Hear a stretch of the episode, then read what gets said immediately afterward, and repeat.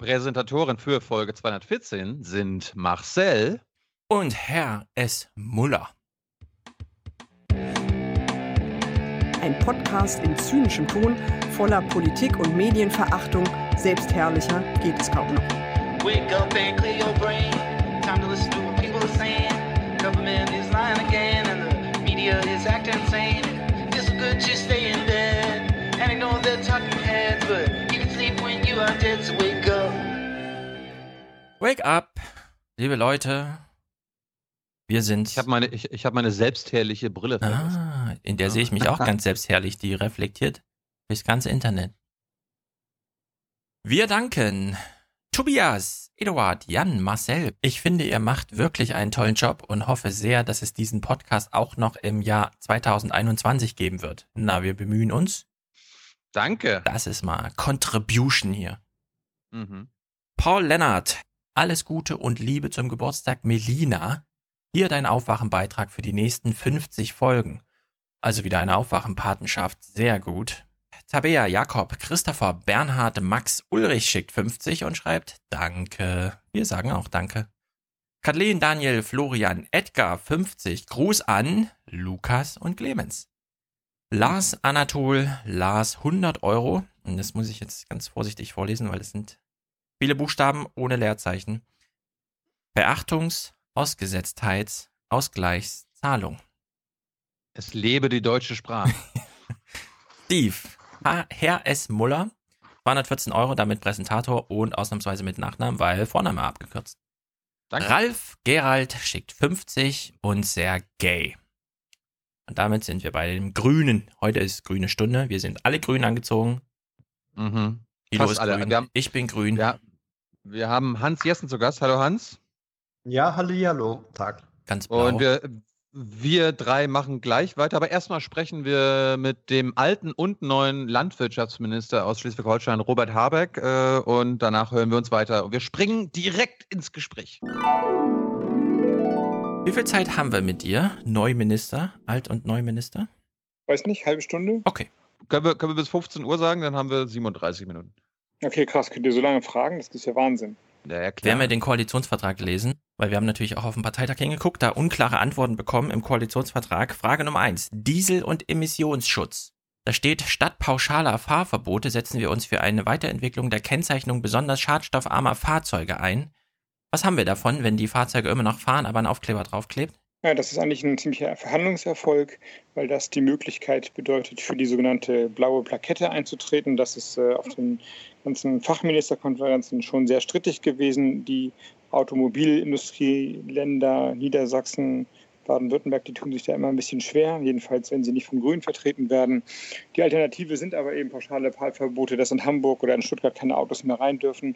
Insofern heißt es, Umrüstung der Autos auf eine neuere Abgasnorm, die schadstoff- und emissionsfreier ist. Also das ist eigentlich ganz fein. Also Kennzeichnung heißt mehr, das heißt nicht nur im Sinne von der Käufer weiß hier, was er kauft, nämlich ein Auto, das von Fahrverbot bedroht ist, sondern das heißt auch, hier muss bald was an dem Auto getan werden.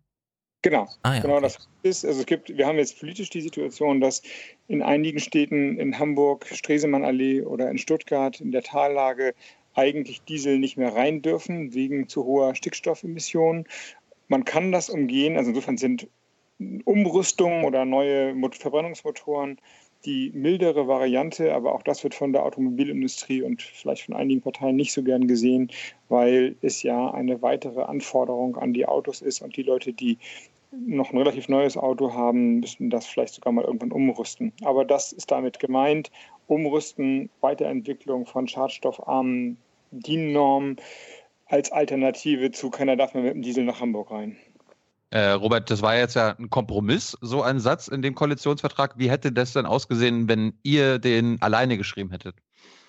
Wir setzen uns für die Einführung einer blauen Plakette ein. Also ziemlich das Gleiche, nur ist es jetzt äh, nicht mit dem Reizwort blaue Plakette versehen. Und äh, aber meint das meint eigentlich in der Sache das Gleiche und damit kann ich deswegen fein leben und auch gut politisch arbeiten. Im nächsten Satz äh. steht ja keine unzumutbaren Härten für Verbraucherinnen und Verbraucher. Wieso kann man nicht einfach sagen, ähm, die grüne Haltung ist ähm, Fahrverbot und die unzumutbare Härte trifft dann aber nicht die Verbraucher, sondern eben die Hersteller der Autos? Das meint ja im Kern, dass wenn nachgerüstet werden muss, dass man eine angemessene Frist setzt, also nicht sagt bis morgen und dann hast du vielleicht ein drei Jahre altes Auto im guten Gewissen gekauft und dann muss man umrüsten, länger Zeit, ein paar Jahre mehr. Das meint dieser Satz.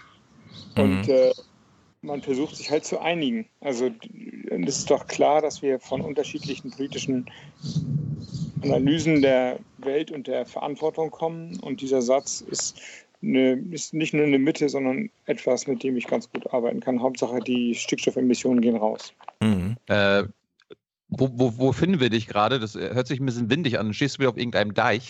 Nee, ich stehe in einem Zimmer, das abgeschlossen ist. Windig kann es nicht sein. Wenn es das Fährenrauschen sein zwischen Flensburg und Berlin. Oh. Vielleicht, vielleicht, vielleicht, ist es auch Hans Jessen. Wir haben dir übrigens nicht vorgestellt, dass wir noch einen dritten Zuhörer haben. Ist ein jahrelanger ARD-Hauptstadtkorrespondent, äh, hat sich seit 30, 40, seitdem quasi die Grünen bestehen, mit, der, mit den Grünen auseinandergesetzt. Hans, sag mal kurz, ja. Robert Habeck, hallo.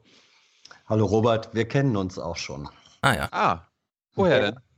Genau, war meine Frage. Ja, von, äh, ja, von ungefähr äh, 150 äh, grünen Parteitagen. Okay. Versammlungen, wie auch immer. Ja. Bevor wir gleich noch über die Parteitage reden, äh, den aktuell noch Landwirtschaft, Thema Landwirtschaft. Es gibt äh, es gab ja ein großes Thema, nämlich äh, Vogelsterben, um mal so eine Spezifikung Artensterben, weil da wirklich diese gruselige Zahl von 50 Prozent der Vögel sind irgendwie in den letzten 20 Jahren abhanden gekommen. Und jetzt äh, weist ihr ja im ähm, Koalitionsvertrag darauf hin, die weltweit höchsten Getreideernten und eine Hochleistungsregion für Milcherzeugnisse. Also ihr seid sozusagen ein Umwelt-Powerhouse und trotzdem Verlust der Artenvielfalt. Wie genau sieht das Problem aus in Schleswig-Holstein? Welche Arten gehen verloren? Was vermisst ihr? Sind es die es typischen kein, Bienen und Vögel oder? Es ist kein trotzdem, sondern gerade deshalb. Schleswig-Holstein ist wie die ganze nordwestdeutsche Tiefebene, aber Schleswig-Holstein eben mit der Lage zwischen den Meeren eine, eine Gunstregion, das kann man tatsächlich so sagen. Wir haben milde Winter, wir haben eigentlich immer genug Wasser, also selten trockene, heiße Sommer, wo dann die Ernte verdorrt. Wir haben kaum Hanglagen, man kann gut mit den großen Geräten arbeiten, die Böden sind sehr gut und sehr fruchtbar.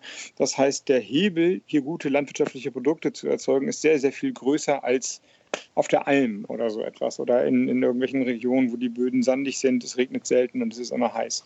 Das heißt, dass die Landwirte hier, wenn sie so viel Krafteinsatz, meinetwegen auch mineralischen Düngereinsatz haben wie irgendwo anders, deutlich höhere Erträge haben.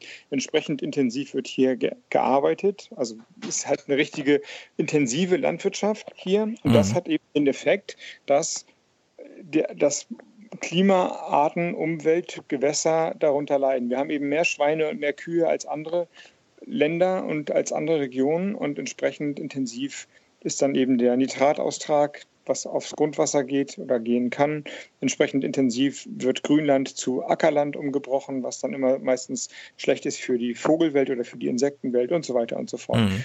Das heißt, anders, wir haben noch eine besondere Herausforderung, Umwelt- und Gewässerschutz und Naturschutz mit Landwirtschaft zu kombinieren. Denn natürlich muss hier weiter Landwirtschaft betrieben werden. Man kann ja nicht sagen, das ganze Land ist ein reines Museum, aber wir müssen es eben so organisieren, dass nicht immer stärker Kollateralschäden oder Verluste entstehen. Und das genau ist da ausgedrückt. Und ich finde jetzt der Landwirtschaftsteil, wenn man den liest und sagt, das ist mit der CDU mit vereinbart worden, damit kann man sich nur wirklich sehen lassen. Das ist ja durchgängig von einem Problembewusstsein da geschrieben. Zwar ist die Feststellung Gunstregion richtig, aber danach kommen gleich die nächsten Sätze und sagen, mhm. wir müssen das organisieren, wir müssen sparsamer mit den Ressourcen sein, wir müssen das Grundwasser schützen und so weiter. Ja. Das ist das ist schon echt ein ganz gutes Kapitel für uns geworden. Kannst, ja, aber, kannst du aber ich meine, mhm. äh, gibt es wen von der CDU oder hat jemand bei euch am Tisch gesagt, ja, Grundwasser schützen ist jetzt nicht unsere Priorität?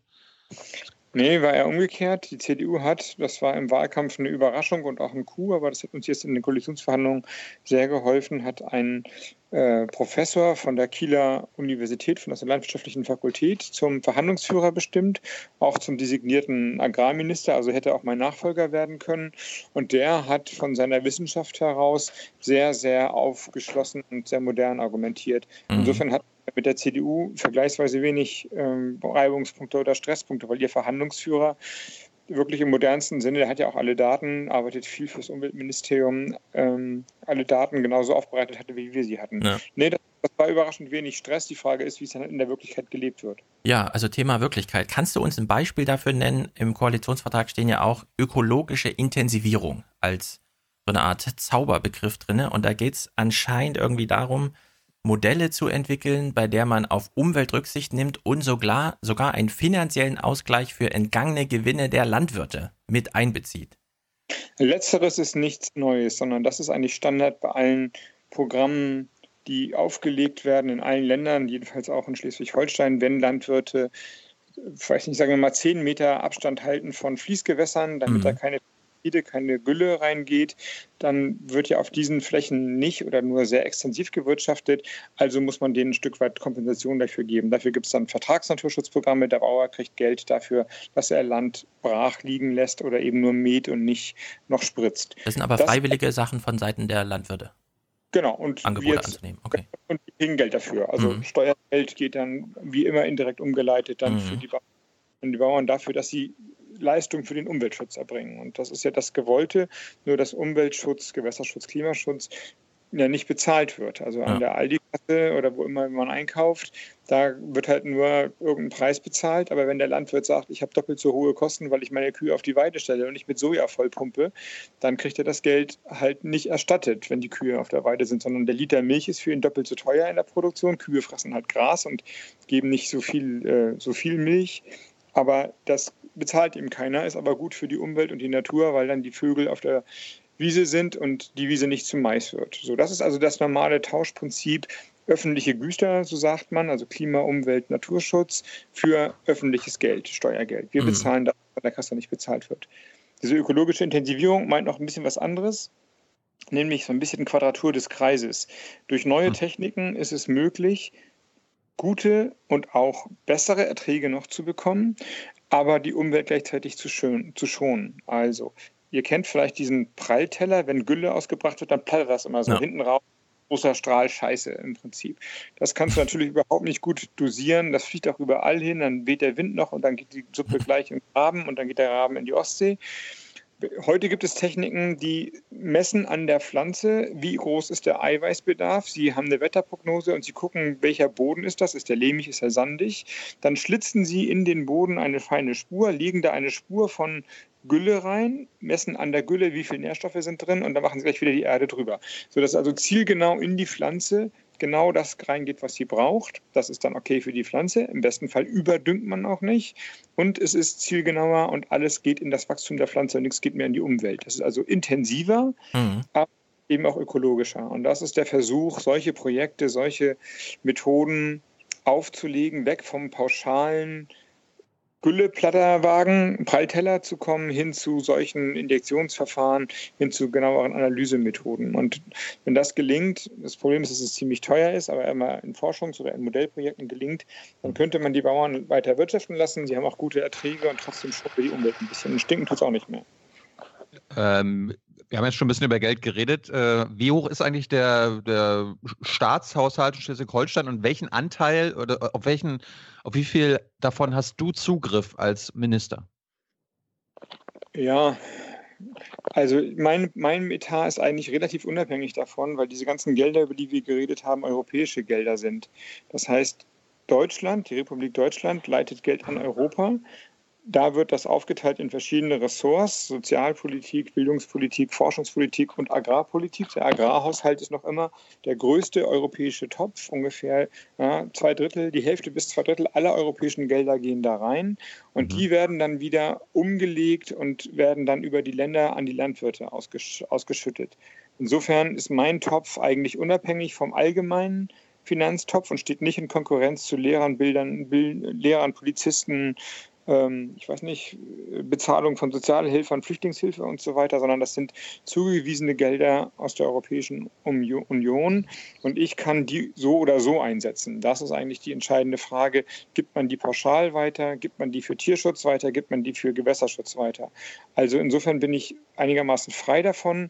Die Summe, die ich für diese Projekte einsetzen kann, beträgt 450 Millionen Euro auf sieben Jahre. Also muss ich mal rechnen, ne, sind dann ungefähr 60, 70, 80 Millionen Euro pro Jahr. In dieser Dimension kann man solche Programme auflegen. Hans, du kannst dich äh, nebenbei auch einbringen, aber äh, du hast jetzt ja, Robert, auch noch ein neues mhm. Ressort dazu bekommen. Äh, ja, warte mal, bevor wir zum Digitalen kommen, ich habe noch Landwirtschaftsfragen. Nee, das war, das war jetzt das war einfach nur auf Budget bezogen. Wie so. viel Budget hast du äh, für dieses Ressort hinzubekommen? Es gibt ein Budget für das Ministerium, das quasi Landesgeld ist, also ohne Kofinanzierung von europäischen Mitteln oder Bundesmitteln. Das hm. wächst jährlich um zwei Millionen Euro an, so dass ich also im nächsten Jahr zwei Millionen Euro mehr habe und dann vier Millionen, dann sechs und dann acht nicht alles davon ist für die Digitalisierung, sondern ich kann das jetzt auf verschiedene Programme runterbrechen. Ich habe ja auch, keine Ahnung, jede Menge Form von Lebensmittelanalysen oder Wasseranalysen darunter und wir wollen auch noch den ländlichen Wegebau voranbringen und so weiter. Aber das sind Gelder, aus denen ich Digitalisierungsprojekte machen kann. Dazu, das ist aber der größere Brocken, gibt es dann Gelder in anderen Etats, etwa für Elektromobilität 10 Millionen Euro oder für Energieprojekte nochmal 2 Millionen Euro. Und in der Kombination von beidem ergibt sich dann doch schon ganz schöne, also ergeben sich denkbare Spiel, Möglichkeiten, coole Projekte zu machen, sodass es nicht alles nur unter, dem, unter der Rubrik Digitalisierung und Haushalt Robert Habeck läuft, sondern wenn man irgendwo eine, eine Modellregion für Smart Homes macht, also Leute können ihren Verbrauch der Wind- oder erneuerbaren Energieproduktion anpassen. Und dann gibt es Kombinationsprojekte mit irgendwelchen Stadtwerken und die bezahlen das. Und es gibt ein europäisches Projekt und man muss nur einen kleinen Anteil von Landesgeld zugeben. Das werden die Projekte sein, auf die wir, auf die wir abheben. Gut, kommen wir wieder zurück zur Landwirtschaft. Ich habe mal in den Koalitionsvertrag geguckt und das Wort Nitrat bzw. Nitratwert überhaupt gar nicht gefunden. Dabei ist das doch jetzt ein riesengroßes Problem. Äh, ich habe jetzt nicht nach dem Wort Nitrat geguckt, aber in den Seiten der Landwirtschaft zieht sich Gewässerschutz und, ähm, und Nährstoffe, dann läuft es unter Nährstoffen durch wie eine rote Linie. Also wenn man mhm. ein Hauptprojekt dieser Legislatur identifizieren will, dann ist es Gewässerschutz und Bodenschutz. Und das ist übersetzt eigentlich Schutz vor Nitrat und Überdüngung. Also das ist ähm, rote Linie all überall. Wenn ich jetzt nicht mit euch telefonieren würde, könnte ich ein bisschen blättern und dir das vorlesen.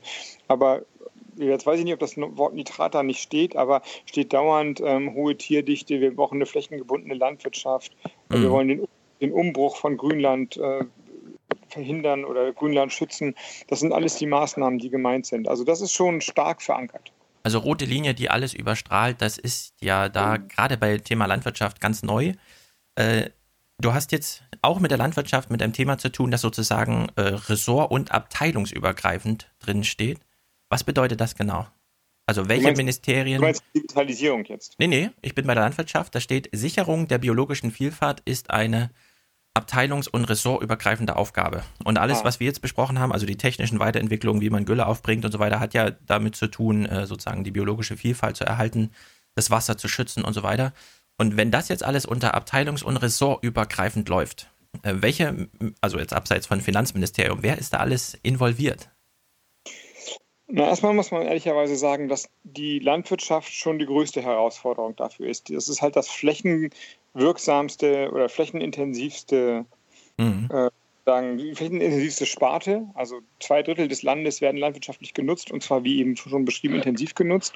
Das heißt, wenn man Artenvielfalt, biologische Vielfalt schützen will, dann muss man zu einer anderen Form der Landwirtschaft kommen. Aber klar gibt es auch andere Bereiche, die da stark reingreifen. Alles, was mit Versiegelung zu tun hat, also Autobahnausbau, Gewerbegebieteausbau, Wachstum von Städten, nimmt halt immer Böden weg. Böden gehören entweder den Landwirten oder sie gehören dem Natur, äh, dem, dem Naturschutz. Und jeder Bodenverlust ist, erhöht den Druck auf die Fläche. Also wenn du viele Gewerbegebiete baust, wird eben der Boden, wenn es landwirtschaftliche Fläche ist, immer knapper. Also müssen die Bauern intensiver auf der restlichen Fläche arbeiten. Also müssen sie immer stärker spritzen, immer stärker düngen, um den gleichen Ertrag, die gleiche Geldmenge zu erwirtschaften mhm. auf einer Fläche. Das heißt, Schnittmengen oder Konfliktfelder habe ich mit dem Innenministerium, wenn es um Ausweisung von Wohnbauten und Wohngebieten geht, habe ich mit dem Wirtschaftsministerium, wenn es um flächenintensive Maßnahmen, Straßenbau, Gewerbegebiete geht, habe ich ähm, ja, in, ja, das sind wahrscheinlich die beiden Hauptressorts. Also man kann sich durchaus vorstellen, dass du als Zuständiger zum Thema mit dem Wohnungsbau-Innenminister zusammensitzt, dann noch ein Wissenschaftler von der Uni Kiel dabei ist und vielleicht noch eine, Lehr eine Lehrerin, die so ein Pädagogikprogramm für ihre Schule draus macht, oder?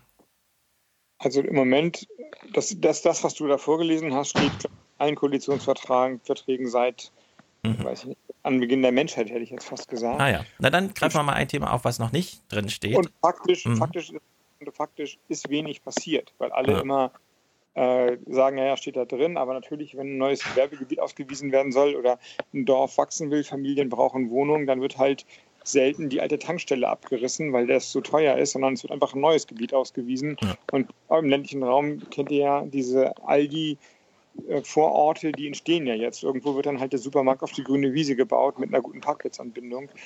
Und ob das hinzubekommen ist, das zu ändern, wieder den Innenraum, die Dörfer zu verdichten, wieder die ähm, na, dahin zu bauen, wo die Menschen schon wohnen und nicht so in die Außenbezirke zu gehen, das weiß ich nicht genau, aber der Vorsatz ist nochmal formuliert. Ja.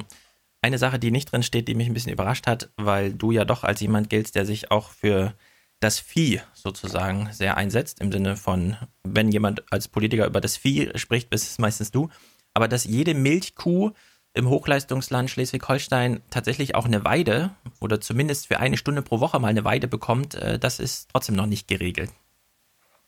Nee, das ist auch ehrlicherweise nicht mehr zu regeln, weil die Konzentration von Kühen im Moment so ist, dass die Ställe größer werden. Und wenn du 200 Kühe pro Stall hast und teilweise 400 oder 600 Kühe, da geht das Wachstum gerade hin, dann kannst du sie nicht mehr auf die Weide bringen. Das ist unmöglich. Du kannst nicht 600 Kühe morgens raustreiben oder morgens melken, dann raustreiben. Ja, müssen ja nicht alle auf einmal sein, aber. Ja, aber die, die neuen, die Haltungssysteme, die jetzt gerade gebaut werden, lassen das nicht mehr zu. Mhm.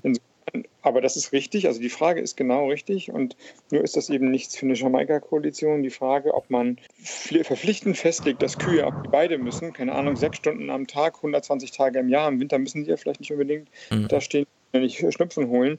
Das, das ist eine relevante Frage. In Schweden gibt es das. Nun hat Schweden ja eine ganz andere Landwirtschaftsform und große Flächen und weniger diese intensiven Märkte. In den Niederlanden wird das diskutiert. Aber in äh, Schleswig-Holstein ist es so, dass vielleicht die Hälfte der Kühe regelmäßig Weidegang hat, die andere Hälfte zunehmend dann in diesen neuen Stellen steht. Und ähm, einen gesetzlichen Zwang für Weidegang, den gibt es in Deutschland nicht. Ich glaube, das braucht noch ein bisschen Zeit, diese Diskussion zu führen. Ist aber völlig richtig, dass das ähm, ansteht, weil die Entwicklung sonst dahin geht, wo die Schweinehalter hingegangen sind, nämlich geschlossene Systeme und ähm, man sieht nicht mehr, wo die Tiere leben und das zerstört dann ja jegliche Akzeptanz. Ja.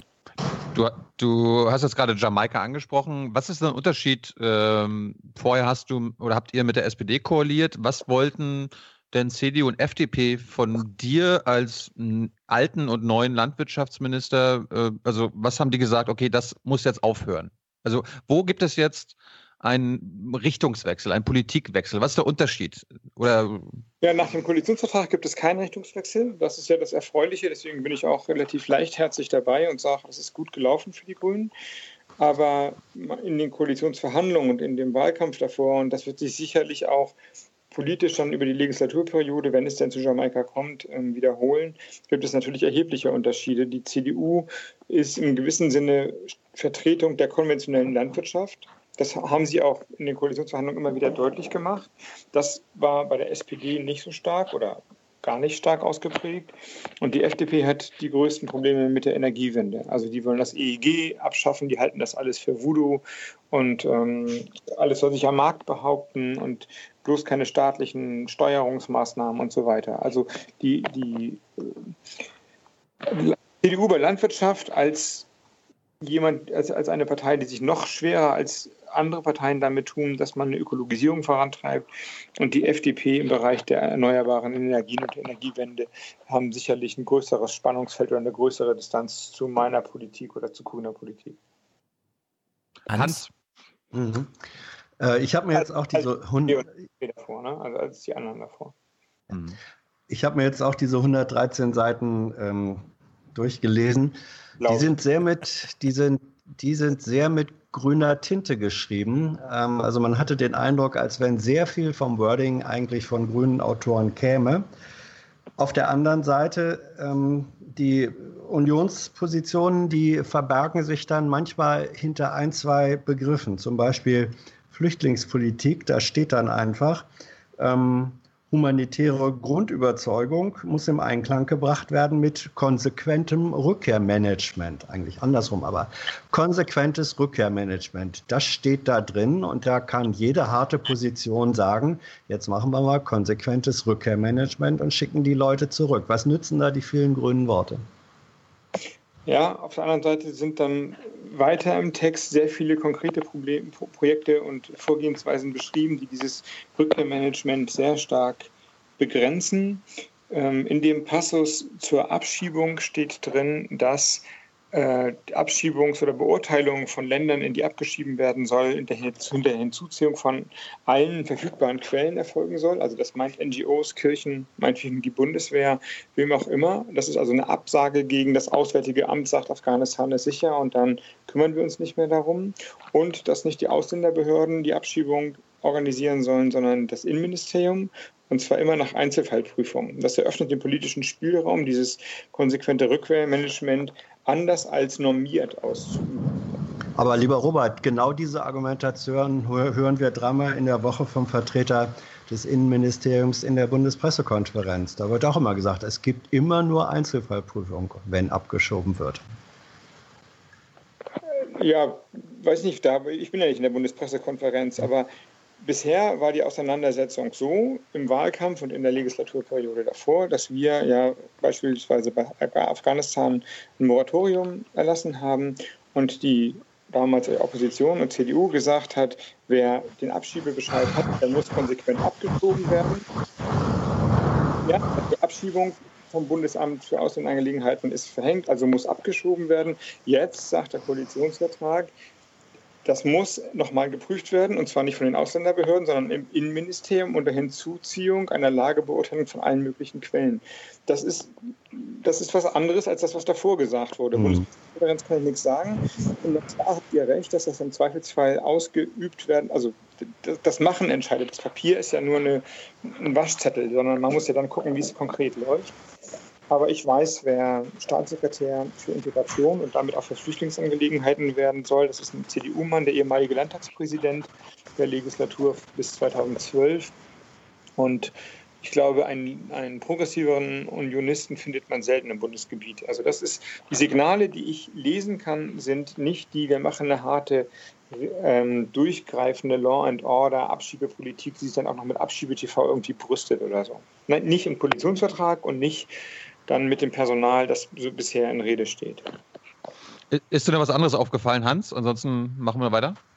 Ja, ähm, ich möchte einfach fragen, äh, welche Kröten musstet ihr schlucken? Also ich glaube, steht jetzt drin, äh, feste Fehmarn-Belt-Querung. Die Küstenautobahn wird unter dem, äh, äh unter dem Kriterium ähm, konkurrenzfähige Infrastruktur das sind, glaube ich, Sachen, mit denen sich mindestens die grüne Basis auch in Schleswig-Holstein erstmal schwer getan hat, oder? Ja, klar tun wir uns damit schwer. Das sind beides Projekte, die wir nicht für richtig halten und nie gewollt haben. Auf der anderen Seite werden die in der Bundesregierung oder der, auf der Bundespolitik entschieden und ähm, im Grunde räumen wir damit das ein, was sowieso schon Wirklichkeit ist. Also der die feste Fehmarn-Belt-Querung, der Tunnel nach Dänemark, ist durch einen Staatsvertrag mit Dänemark im Jahr 2009 beschlossen worden. Wir hätten natürlich auch noch mal reinschreiben können, wir lehnen das ganze Ding ab, aber es würde dann ohne uns gebaut werden. In Wahrheit kann das Land nicht verhindernd eingreifen. Es kann das Wie der Planung ein Stück weit beeinflussen, aber kann das Ob nicht mehr stoppen. Das ist schon länger entschieden gewesen und auch in der letzten Legislatur, da waren wir auch schon mit in der Regierung, sind die Planungen, die Planfeststellungsbeschlüsse weit, weit, weit vorangetrieben. Also ja, das ist eine Kröte, aber eine, die klar war, dass wir sie schlucken würden müssten. Das hätten wir auch im Koalitionsvertrag mit der SPD gemusst. Ich habe einen letzten Punkt noch. Ähm, Ehe für alle. Wie habt ihr das denn geschafft, dass die CDU sagt, ja, wir werden uns auf Bundesebene für die Ehe für alle ähm, äh, einsetzen. Ich meine, das, das ist auf dem Grünen Bundesparteitag Volker Beck schon schwer gefallen, das bei den Grünen durchzusetzen. Und hier macht das die Union freiwillig mit. Das war aber noch nicht das Ergebnis des Coffeeshop-Experiments, das ihr ja auch drin habt. Nee, das ist erstaunlich, oder? Also ich finde, es sind einige, nicht kleinere Punkte, aber wie soll ich sagen, prägnante Punkte drin, die überraschend sind. Modellregion für Cannabisfreigabe äh, prüfen, Grundeinkommen wollen wir regierungsseitig entwickeln und als Modellregion in Schleswig-Holstein erproben. Ähm, dann das von dir angesprochene, die von dir angesprochene Ehe für alle, Verbot der Förderung von Ölheizungen, das habe ich noch nicht mal mit der SPD hingekriegt. Also da sind eine Reihe von Punkten drin, wo du denkst, holla die Waldfee. Also klar, es sind die großen Bauprojekte drin. Na klar ist die Abschiebe- oder die Flüchtlingspolitik, wird sie anders konnotiert werden als mit der SPD, aber es sind eben auch viele kleine konkrete Punkte drin, von denen man nicht erwartet hätte, dass sie reingehen. Und Ehe für alle ist uns schon zugesagt worden in den Sondierungsgesprächen. Also das war überhaupt kein Kampf mehr, sondern das ah. hat CDU schon in den Sondierungen gesagt, an der Stelle äh, habt ihr mit uns keinen Stress, dann machen wir einen gemeinsamen, gemeinsamen Weg. Ist ja auch richtig, wenn man mal kurz davon, äh, wenn man nicht den Glauben anhängt, der liebe Gott hat äh, Bigeschlechtlichkeit für das natürliche, die natürliche Norm ausgegeben und Homosexualität ist wieder natürlich, dann gibt es doch nichts Besseres, als dass Menschen, die sich lieben, auch einen Bund schließen können. Das ist doch konservativ durch und durch. Und warum sollte die Union eigentlich was dagegen haben? Das haben die jetzt hier wohl offensichtlich erkannt, dass Verlässlichkeit, Treue, sich Ja zueinander sagen, eigentlich grundkonservative Werte sind. Ja, und dann sollen das eben auch Frauen und Frauen und Männer und Männer machen. Ja, bevor wir, bevor wir mal ganz kurz zu dem, zum Parteitag kommen, Stefan, äh, stell nochmal deine Punkte zur Digitalisierung, weil Robert ist, hat jetzt ein, neu, ein neues Ressort dazu bekommen. Ja, dein neues Ressort, äh, wir lesen da Gott sei Dank Abwendung vom Kupfer hin zum äh, äh Glasfaser. 50 Mbit nur ein Zwischenschritt. Äh, wird jetzt Schleswig-Holstein das erste Gigabit-Land? Was sind denn so die Zielvorstellungen? Ja, genau. Also es gibt ja mehrere vollmundige Formulierungen. Auch wir wollen das mittelstandsfreundlichste Land Deutschlands werden. Mal gucken, was jetzt alles so passiert. Aber äh, es gibt ein Querschnittsthema, das noch abgehoben ist von allen anderen. Das ist die Digitalisierung, die alle politischen Bereiche, letztlich alle Lebensbereiche betrifft. Ähm, nicht der Breitbandausbau, also Buddeln und Kabel liegen, wird weiter im Wirtschaftsministerium verankert werden, aber in meinem Ministerium ist sozusagen die ganze Software drin. Ähm, beginnt mit den, ähm, mit den Kommunen und der Landesregierung, die ihre Verwaltungsakte und ihre Bürokratie auf digitale äh, Prozesse umstellt und es endet oder führt hin, und das ist ja das eigentlich Spannende, dann auf lauter Projekte und Prozesse, die die neue Wirklichkeit beschreiben können. Also ich habe das vorhin schon gesagt, ähm, die erneuerbaren Energien einbinden in die Nutzung von, von Häusern und von Wohnungen, E-Mobilität zu verbinden mit Digitalisierung, ähm, Sozialpolitik, also wie lange wohnen Menschen in ihren Wohnungen noch oder können sie in ihren Wohnungen bleiben, können da irgendwelche Sensoren helfen, dass die länger in ihren Wohnungen wohnen bleiben, wenn sie das denn wollen und nicht ins Pflegeheim müssen, weil man ein bisschen digital über sie aufpasst, dass es eine Art Bewegungsmelder gibt, wenn sie hinfallen. Das ist jetzt alles bei mir im Ressort drin und äh, da freue ich mich unglaublich drauf. Das ist richtig nochmal eine neue Welt, die sich da erschließt. Ich hatte davor den ländlichen Raum, jetzt habe ich den digitalen Raum. Was mich am meisten interessiert und ich hoffe, ich komme dahin, ist eben nicht nur das Aufbauen und Kabel legen und äh, Autos fahren lassen, sondern auch die politische Debatte, die dahinter steht. Also wie entwickelt sich, was ist Arbeit in den nächsten 10 und 20 Jahren? Wie finanzieren wir unseren Sozialstaat? Wie sorgen wir dafür, dass die Digitalisierung nicht zu einem einer, ein, ein, einem Verlustgeschäft für diejenigen wird, die da nicht mit Schritt, halten können. So, ne? Also die politische Debatte dahinter, die reizt mich fast noch mehr als das technische Machen, aber das technische Machen verantworte ich in Zukunft eben auch. Ich habe ich hab eine, eine Bitte an dich als, Land, als digitalen Landwirtschaftsminister. Kannst du bitte einführen, dass wir einen Livestream von allen Höfen bekommen, wo Massentierhaltung herrscht? Äh, ich glaube, das ist das ist mit der Privatsphäre nicht ganz äh, zu vereinbaren. Aber von, den, von den Kühen oder den Schweinen oder was? Nee, von den Bauern natürlich. Aber ich kann das mit den, äh, ich kann das jedenfalls bewerben. Ich weiß, dass das der Bauernpräsident von Schleswig-Holstein, Werner Schwarz, gemacht hat. Er hat so einen Facebook-Livestream aus seinem Schweinestall gemacht. Das ist ein großer Schweinestall, aber ein ganz normaler. Also da sieht man tatsächlich in so ist es halt. Und so ist es ganz normal in Deutschland. Und äh, er hat einen Shitstorm ohne Ende losgetreten, weil eben die meisten Menschen nicht mehr wissen, wie ein Schweinestall aussieht in dieser Hochleistungslandwirtschaft, die wir haben. Aber klar, ich kann das gerne nochmal bewerben, dass das häufiger passiert. Die sehen allerdings alle gleich aus. Also jeder Schweinestall. ja, das ist nämlich. Und, äh, sie sehen alle gleich aus und sie sehen alle erschreckend aus. Und ihr habt ja im Koalitionsvertrag einen großen Tierschutzplan drin, aber ich vermisse irgendwie bei der, also grundsätzlich ist ja die Frage, wozu brauchen wir die Grünen noch? Das ist ja auch eine große latente Frage auf dem Parteitag gewesen. Wo ist die Abkehr von der Massentierhaltung? die Abschaffung der Massentierhaltung. Ich würde, also erstens sage ich ungern das Wort Massentierhaltung, weil es eben nicht definiert ist. Ich rede lieber von industrieller Tierhaltung. Industrie kannst du halt definieren im Unterschied zu handwerklicher oder familienbetrieblicher Tierhaltung, da wo der Bauer noch seine Kühe mit mhm. Namen gibt sozusagen. Aber Masse ist immer unklar. Ne? Sind es 2000 Hühner viele oder sind es 20.000? Nee, dann nehmen wir die industrielle. Ein Egal. Bauer und 10.000 äh, Tiere. Nur, weil da äh, werde ich immer so ein bisschen äh, fachlich ja. grummelig oder so. Aber die Antwort ist, wenn du diese Systeme der Intensivierung und Industrialisierung knacken willst, musst du den Landwirten Alternativen zum Einkommen anbieten. Die Bauern hängen in einem System drin, dass sie im gewissen Sinne auch für uns, also jetzt vielleicht nicht für dich und für mich und für uns alle gemacht haben, aber für die Gesellschaft gemacht haben, nämlich billige Nahrungsmittel zu guter Qualität, zu einem niedrigen, zu, zu einem in, in, großer Menge zu produzieren. Das war die Aufgabe nach dem Zweiten Weltkrieg, sage ich mal. Das haben die dann auch getan. Es ist ja auch so, unsere Lebensmittel sind so billig wie nie zuvor und die Qualität, da würden sich andere Länder die Finger nachlecken. Dabei ist allerdings was verloren gegangen, nämlich Lebensgrundlagenschutz, Arbeitsqualität, Leben im ländlichen Raum und so weiter. Also es ist dann zu einer Industrie geworden. Und wenn man das wieder anders machen will, dann musst du den Bauern mhm.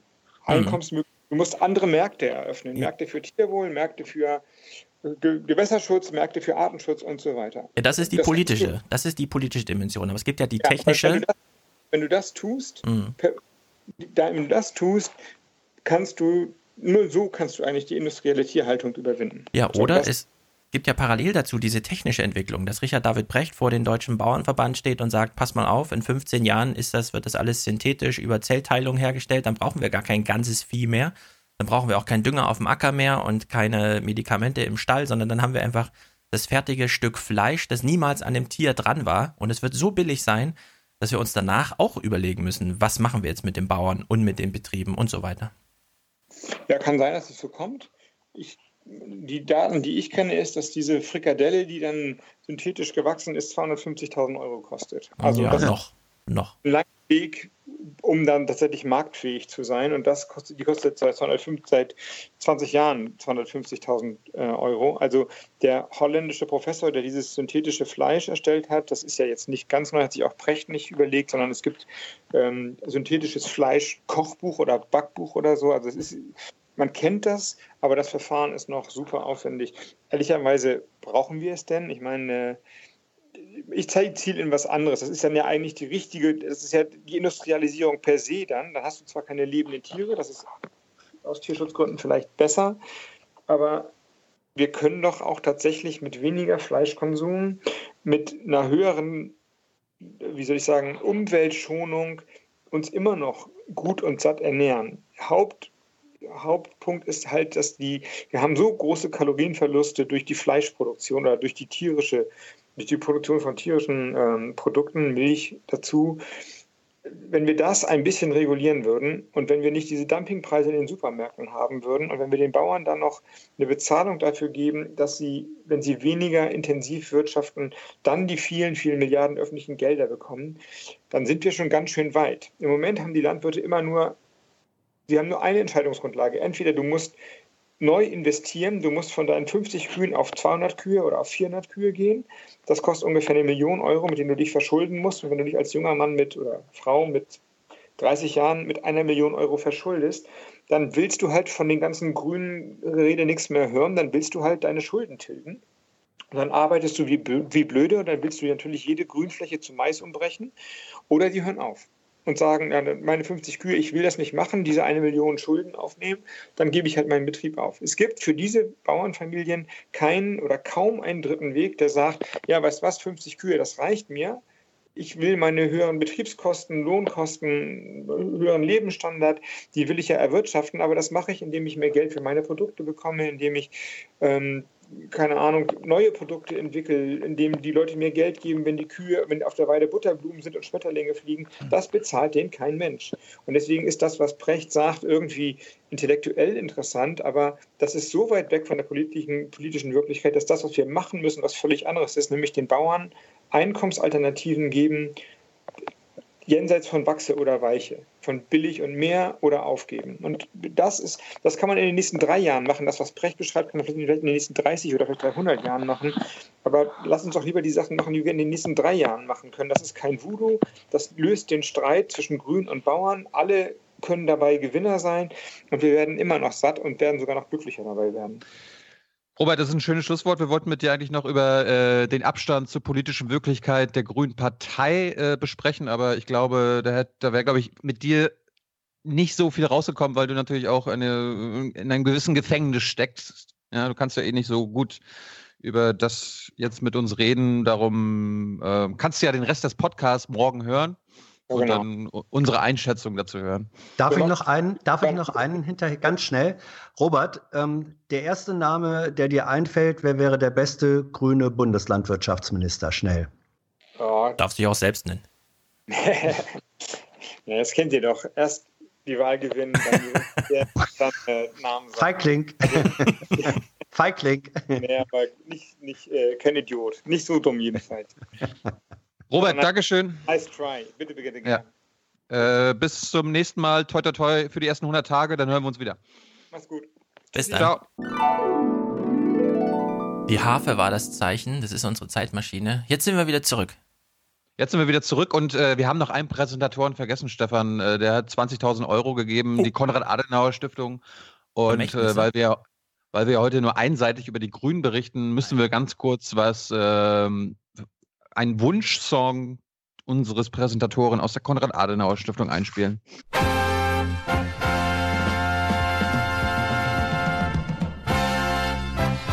Kennt Hans bestimmt. Noch nicht. So klangen doch alle Lieder vor 30 Jahren, oder Hans? Nein. Alles hat man damals uns versprochen vor drei Jahren nach der letzten Wahl. Für die Rente neue Normen, Bildungs- und Finanzreformen und ein besseres Führungspersonal. Ziehen wir von alledem die Lanzen, sehen wir, die Lage ist fatal. Schall und Rauch blieb das Erneuern und die Senkung unserer Steuern und die Preise stiegen maximal. Wir wählen CDU, CDU, wer auch du, CDU.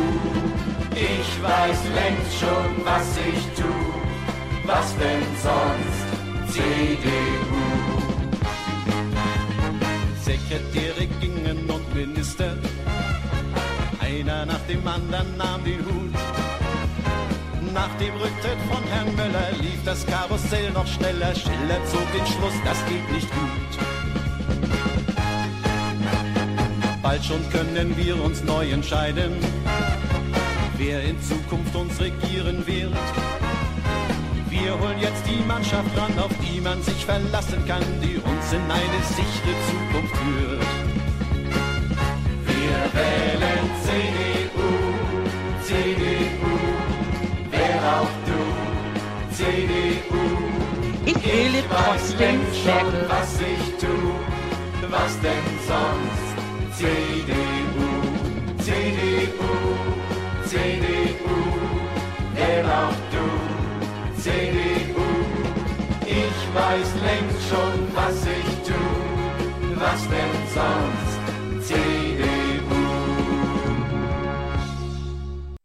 So, und Hans Jessen hat jetzt die Aufgabe.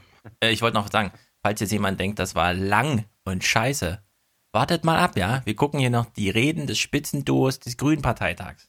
Danach urteilen. Aber jetzt Hans, die Preisfrage, 16.000 Euro Frage bei Wer wird Millionär? Aus welchem ja. Wahljahr stammt dieser Song? Also 76? Später? 1900, 1972. Naja, gut. So weit ist das nicht weg. Ja, ja in der vom einen Partei. Her, vom Zeitgeist her ist das ähnlich. In der einen Partei kriegt der Chef einen Friedensnobelpreis, in der anderen Partei mhm. kriegt der Chef ein Lied.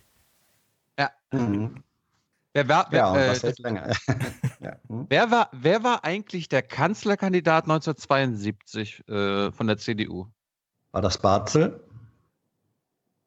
Da, da, da, wer weiß. Wer weiß. Ja, kann man schon googeln. Also ich, ich, ich hätte jetzt gedacht, es wäre Barzel gewesen. Ja. Ich, ich, wollte dich nur testen, ich weiß es auch nicht. Ja, ja, ja. Gut, wir beschäftigen uns heute aber mit den Kanzlerkandidaten der Grünen.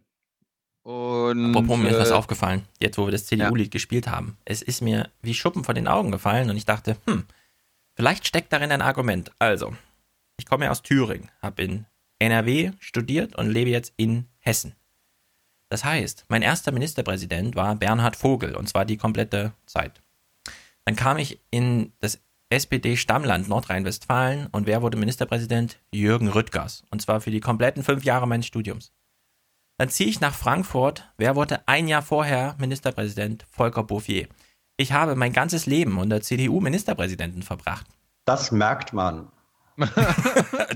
Super Kommentar. Bitte begründen Sie Ihre Haltung, Herr Jessen. Ja, Woran merkt man das? Du, das, das ist selbsterklärend, Stefan. Ach so, okay. Aus, aus dir spricht eine äh, Unionssozialisation. Ja, also ich kann tatsächlich sagen, mir ging es nicht schlecht. Mir ging es in Thüringen nicht schlecht, mir ging es in Nordrhein-Westfalen nicht schlecht und hier in Hessen ist alles super. Äh, außer ein paar Sachen, aber im Vergleich zu anderen Bundesländern, es ist nicht alles schlecht, nur weil die CDU auch mal was macht, Leute. Möchte ich gerne an diesem Punkt mal kurz erwähnen irgendwie. Das Interessante ist mir wichtig, ist, so aus biografischem ja, Antrieb. Ja, du, du, du wehrst dich gegen einen Vorwurf, den dir hier niemand gemacht hat. Warum eigentlich? Nee, ich stelle das mir selbst gegenüber fest. Ich bin in einem Selbstgespräch und stelle ah, fest, ah, ja. es ist nicht alles schlecht, nur weil es ja. CDU ist. Die Musik vielleicht fragwürdig, aber der Rest geht irgendwie. Das hört sich so ein bisschen an wie Frank Farian. Gut, wir haben, wir haben uns, mhm. wir haben uns aufgeteilt.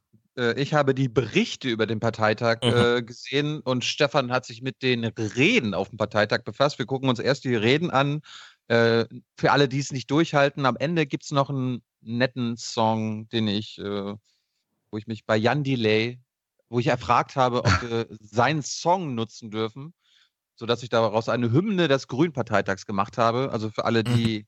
jetzt nicht durchhalten wollen, müssen aber durchhalten, damit sie den Song am Ende verstehen. Okay, fangen wir mal an mit Katrin Göring-Eckardt. Wir haben gerade sehr ausführlich mit. Nee, ich, ich, ich wollte ganz kurz fragen, Hans, warst du denn bei Parteitag jetzt am Wochenende? Ja, ich war den äh, ersten Tag, den Freitag, war ich die ganze Zeit da in der Halle und ähm, die anderen Tage habe ich es mir flächendeckend im Stream äh, angetan. Äh, hast du Göring-Eckarts Rede im Saal gesehen? Ja.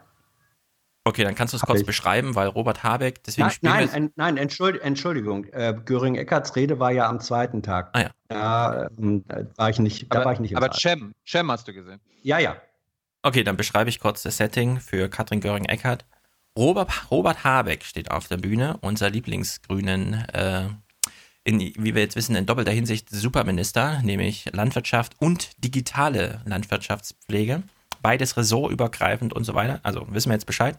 Er steht auf der Bühne, räumt erstmal das Rednerpult weg. Er braucht die Freiheit. Und er nimmt sich zehn Minuten, um seine Partei einzustimmen, nochmal auf den Wahlkampf und die letzten drei Minuten lässt er ausklingen mit Achtung, Achtung, jetzt kommt sie. Der weibliche Teil unseres Spitzenduos und so weiter, Katrin Göring-Eckardt.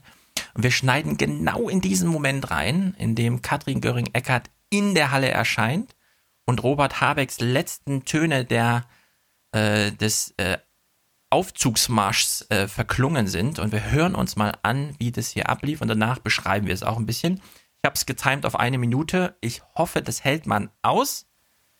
Ansonsten, ihr wisst ja, wie lang eine Minute ist, könnt ihr auch vorspulen.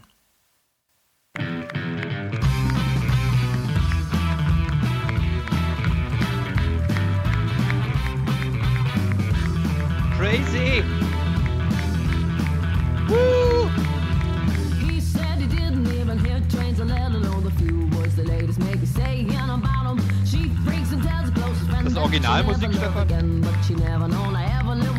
Glaubst du, ich habe da irgendwas verändert? Ja. nee, wir gucken gerade den Clip. So ging's los.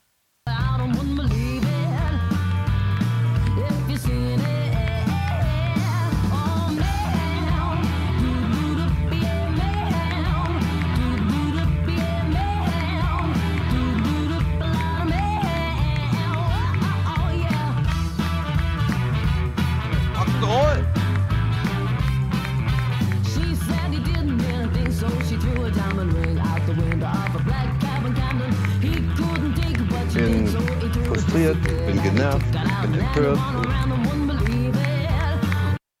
Okay, die zweite Minute sparen wir uns.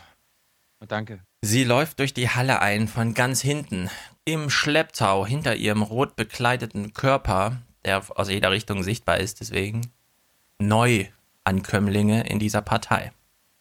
Sie dürfen, oh gnädig, lieber Parteiverstand, hinter ihr auf der Bühne stehen, während sie redet.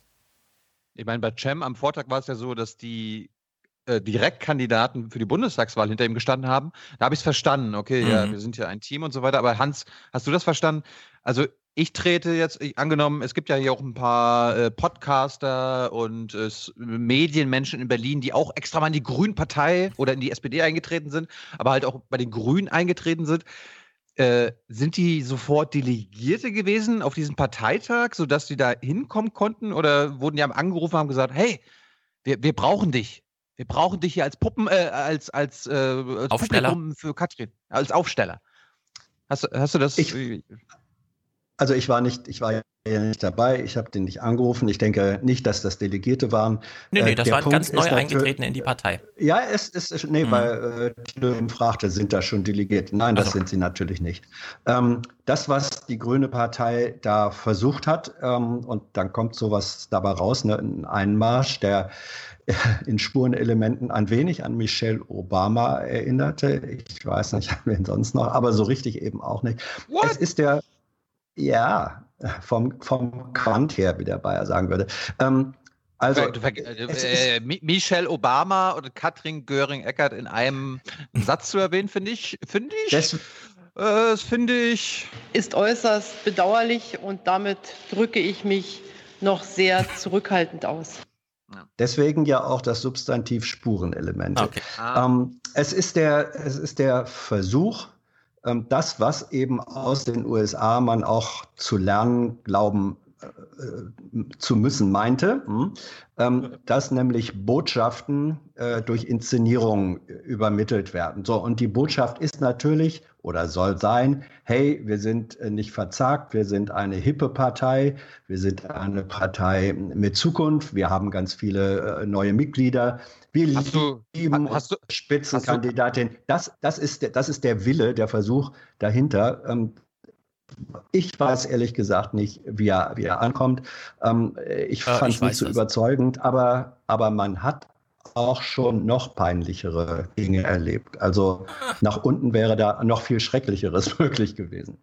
Ich bin oh, ja dafür, äh, bin ja dafür, wir machen heute kein Trinkspiel, aber sobald irgendjemand von uns hier Zukunft verwendet, kommt das. Zukunft wird aus Mut gemacht. Woo! Ja, wie Thilo eben schon anmerkt, es gibt tatsächlich auch, es wird auch gesprochen in der Rede. Äh, bevor das aber geschieht, wir müssen nochmal genau hingucken, weil Hans hat gerade die These aufgeworfen, es hätte auch noch schlechter gehen können. Hm. Äh, wir überprüfen das kurz nochmal an dem folgenden Clip. Äh, der Einzugsmarsch läuft noch ein bisschen, weil es sind so viele Neue in der Partei, es hat ewig gedauert, bis alle auf der Bühne waren.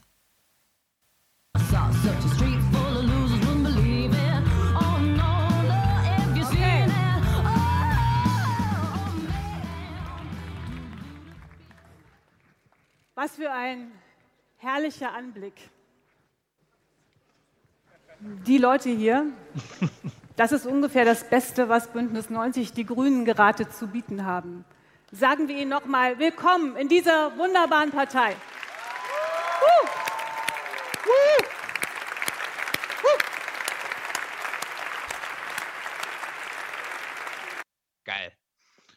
Ich habe mal eine Anmerkung, bevor ja. ich die vergesse. Äh, Hans, äh, vielleicht ist es aufgefallen, ich finde das ja ähm, jetzt nicht schlau von den Grünen im Velodrom gewesen zu sein, weil wenn du das siehst, du siehst leere Ränge. Ja? Und wenn Oma Erna so einen Parteitag siehst, äh, sieht und äh, das und die untere Bildhälfte, okay, da sind Parteileute, aber oben ist dann alles leer.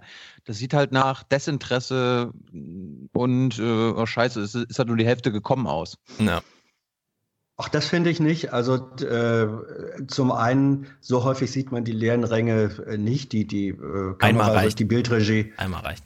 Die Bildregie ist da schon klar. Ähm, außerdem das Velodrom ist in seiner Form, es eignet sich schon äh, für optische Inszenierungen und so weiter. Das bietet mehr Spielflächen ähm, als es äh, quadratisch geschnittene Räume bieten. Also von daher würde ich mal sagen, und dann darf man nicht vergessen, es ist Berlin, sollten viele Leute hinkommen und, und, und.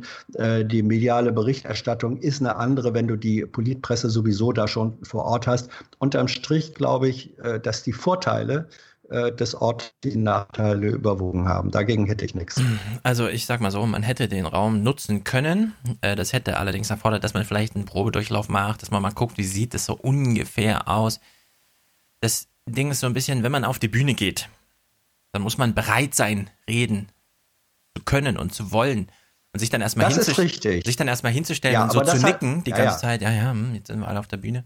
Dann die Arme auszubreiten und sozusagen die Botschaft auszusenden, ähm, wartet mal, Anfang der Rede, wie war die doch gleich? Was wollte ich sagen? Hallo, sieht das nicht toll aus? Das ist echt, das hat mir körperlich Schmerzen bereitet, das zu sehen. Also ich stimme dir, da stimme das ist aber jetzt nicht mehr die Frage des Raumes, bei der wir eben waren. Nicht? Das gilt für jeden Raum, das gilt für die kleinste Bühne. Ähm, Bühnenpräsenz äh, will eben auch gelernt sein und äh, da ist noch sehr viel Luft nach oben gewesen bei so mhm. ziemlich allen, die da aufgetreten sind. Da sage ich jetzt ähm, aber auch mal, ja, die, die üben sich auch neu ein in diese Form. Da kann man jetzt sagen, hö, hö, wie ungeschickt äh, und so. Aber wenn du dir, ich spiele mal Advocatus Diaboli, wenn du dir die ersten Auftritte anguckst, anguckst von Bands, die später die Riesenrampensäue äh, geworden sind, ähm, die sind manchmal auch äh, in einer also Form Hans. von noch nicht können und sich also nicht trauen und zögerlich sein. Ja, ja. Hm.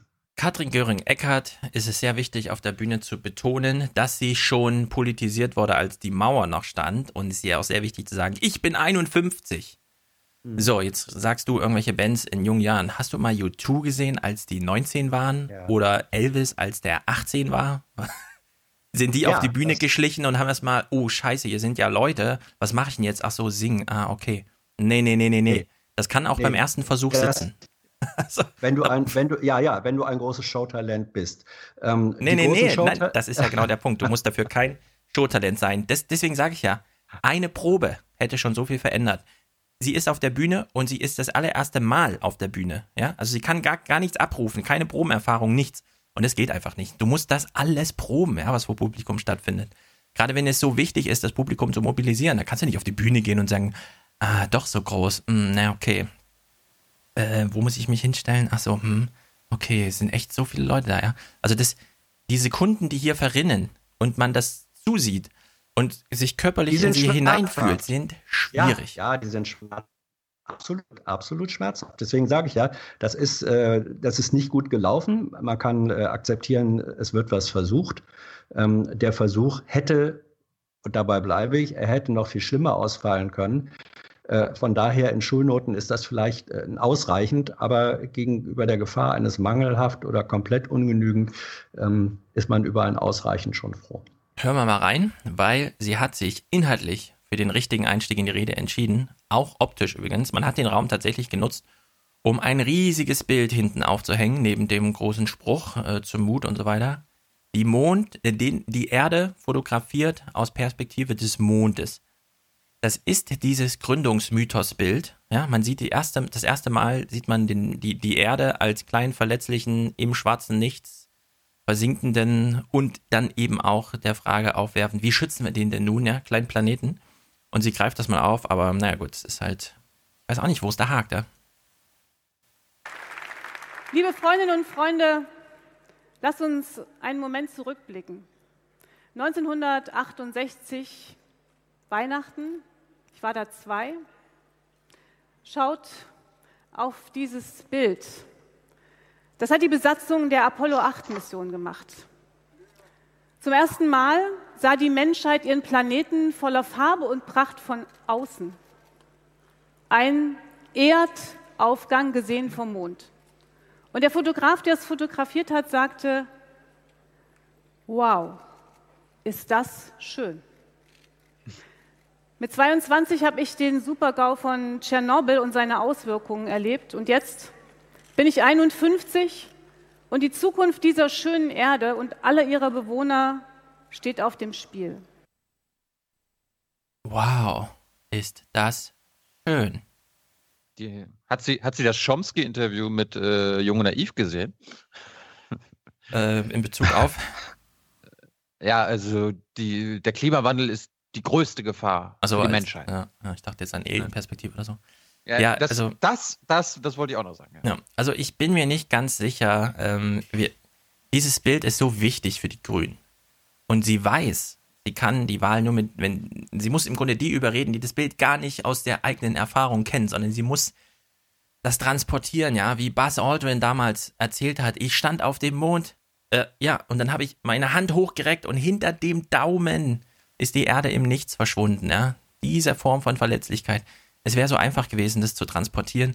Hier hätte sich sogar ein Imagefilm oder sowas angeboten, ja. Eine Minute, zack, nicht nur Musik und Einmarsch, sondern einen krassen Film irgendwie, ja, von damals oder so, um das präsent zu machen, gerade für die, ja, sie hat da Neuwähler auf der Bühne.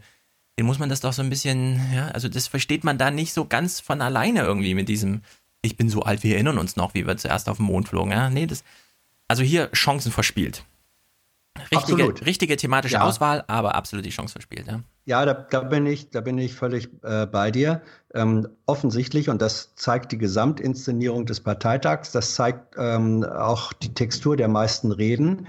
Ähm, man hat gesagt, wir wollen ein Narrativ haben, wir wollen äh, eine Geschichte erzählen mit persönlichem äh, Bezug, also weg vom Vortragen äh, abstrakter äh, politischer Floskeln, sondern es sollte subjektiv, persönlich sein. Das war erkennbarer Ansatz. Das finde ich auch richtig und wichtig, aber ich stimme dir zu, in der Umsetzung, wichtig in der Ausführung. Mhm. In der, stimmt auch, in der, übrigens 72 war Barzel Kanzlerkandidat. Mhm. Ähm, also in der, in der Ausführung, äh, da ist vieles nicht so richtig gelungen. Und nochmal zu der, zu der Bühnenbesetzung im Hintergrund. Irgendeiner hat gelesen, das war ein bisschen so, als wenn die Les Humphrey Singers wieder zu, zum Leben erweckt worden wären. Das fand ich auch eine hübsche ja, Erinnerung. Es, mhm. es, ist alles so ein bisschen aus der Zeit gefallen und da, wo sie aus der Zeit fallen wollen, da haben sie es nicht richtig gemacht. Ja? Also es ist so auf verschiedenen Ebenen, man könnte da jetzt in die Tiefe gehen. Wollen wir nicht, sondern wir wollen jetzt in die Rede reinhören und bin mir nicht sicher, wir, wir wiederholen uns da so viel, ja, egal was wir gucken, Linke, SPD. Wenn wir Obama gucken, ja, und wir orientieren uns jetzt mal am größten Redner aller Zeiten. Wenn Obama eine Rede ja, hält, ja. wenn Obama eine Rede hält, geht sie selten länger als 40 Minuten. Das ist ungefähr die Zeit, die Katrin Göring-Eckert hier auch bekommen hat.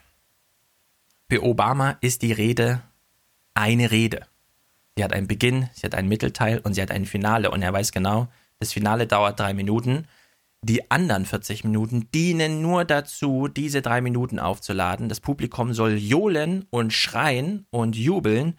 Und in dieses Geschreie redet er im normalen Tonfall seine Botschaft rein, wohl wissend, dass das mit den Mikrofonen und der Technik schon hinhaut am Ende, ja, mit der Balancierung der Geräusche, so dass er als der sonor, seriös, ja, gesetzt, gestanden, festgenagelt in dieser Position, in die er sich 40 Minuten hat reingeredet, ja, die Botschaft einfach aussenden kann und alle Zuschauer am Fernsehen sehen, die Halle denkt genauso, ja. Ich orientiere mich jetzt an der Stimmung in der Halle und da wird gejubelt und geschrien. Ich verstehe ehrlich gesagt nicht, warum deutsche Politiker glauben, das sehen wir bei Nacht bei Cem auch. Erstens, sie müssen die ganze Rede brüllen. Ja, es ist nicht jeder Satz ein großes Finale in der Rede. Nee, das Finale kommt am Ende. Und da muss man sich ein bisschen inhaltlich darauf vorbereiten, damit man dann am Ende seine Floskeln machen kann. Wir sehen hier den gleichen Fehler wie immer. Die Rede geht los und es ist eine Explosion der Redner, ja, und das inhaltliche Finale ist sozusagen der erste Satz und damit ist alles verpufft. Die Klimax ist schon abgeschossen, hier kann nichts mehr entwickelt werden in dieser Rede. Es ist einfach absurd.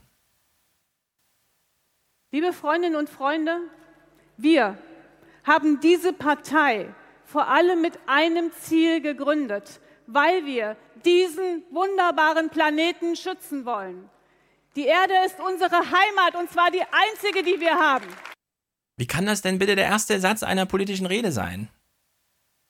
Also, ich verstehe sowas nicht. Vielleicht rege ich mich zu viel auf. Ich, also, ich will hier irgendwas von Kröten und von Nutztieren und von 50% der Vögel sind weg und keine Partei macht was außer wir und was ist mit dem CO2 von mir aus sogar noch, ja, aber ich will doch nicht. Wir, die Grünen, schützen den Planeten, deswegen gibt es uns. Das, dann kommt ein Punkt und dann geht man eigentlich von der Bühne. Aber gut, für sie ist das irgendwie der ja. Einstieg in die Rede. Keine Ahnung warum. Hans, willst du noch was dazu sagen? Ja, ähm, als Gerhard Schröder äh, Ministerpräsident in Niedersachsen werden wollte und äh, die Wahl von seinem Vorgänger, dem Sozialdemokrat, jetzt weiß ich noch nicht mal, äh, wer es war, ehemaliger Bundesbauminister, der hat die Wahl äh, nicht geschafft. So, und da hat Schröder mitleidig hinterher gesagt, ähm, man kann aus einem Mann eben auch nicht mehr herausholen, als in ihm drinnen steckt.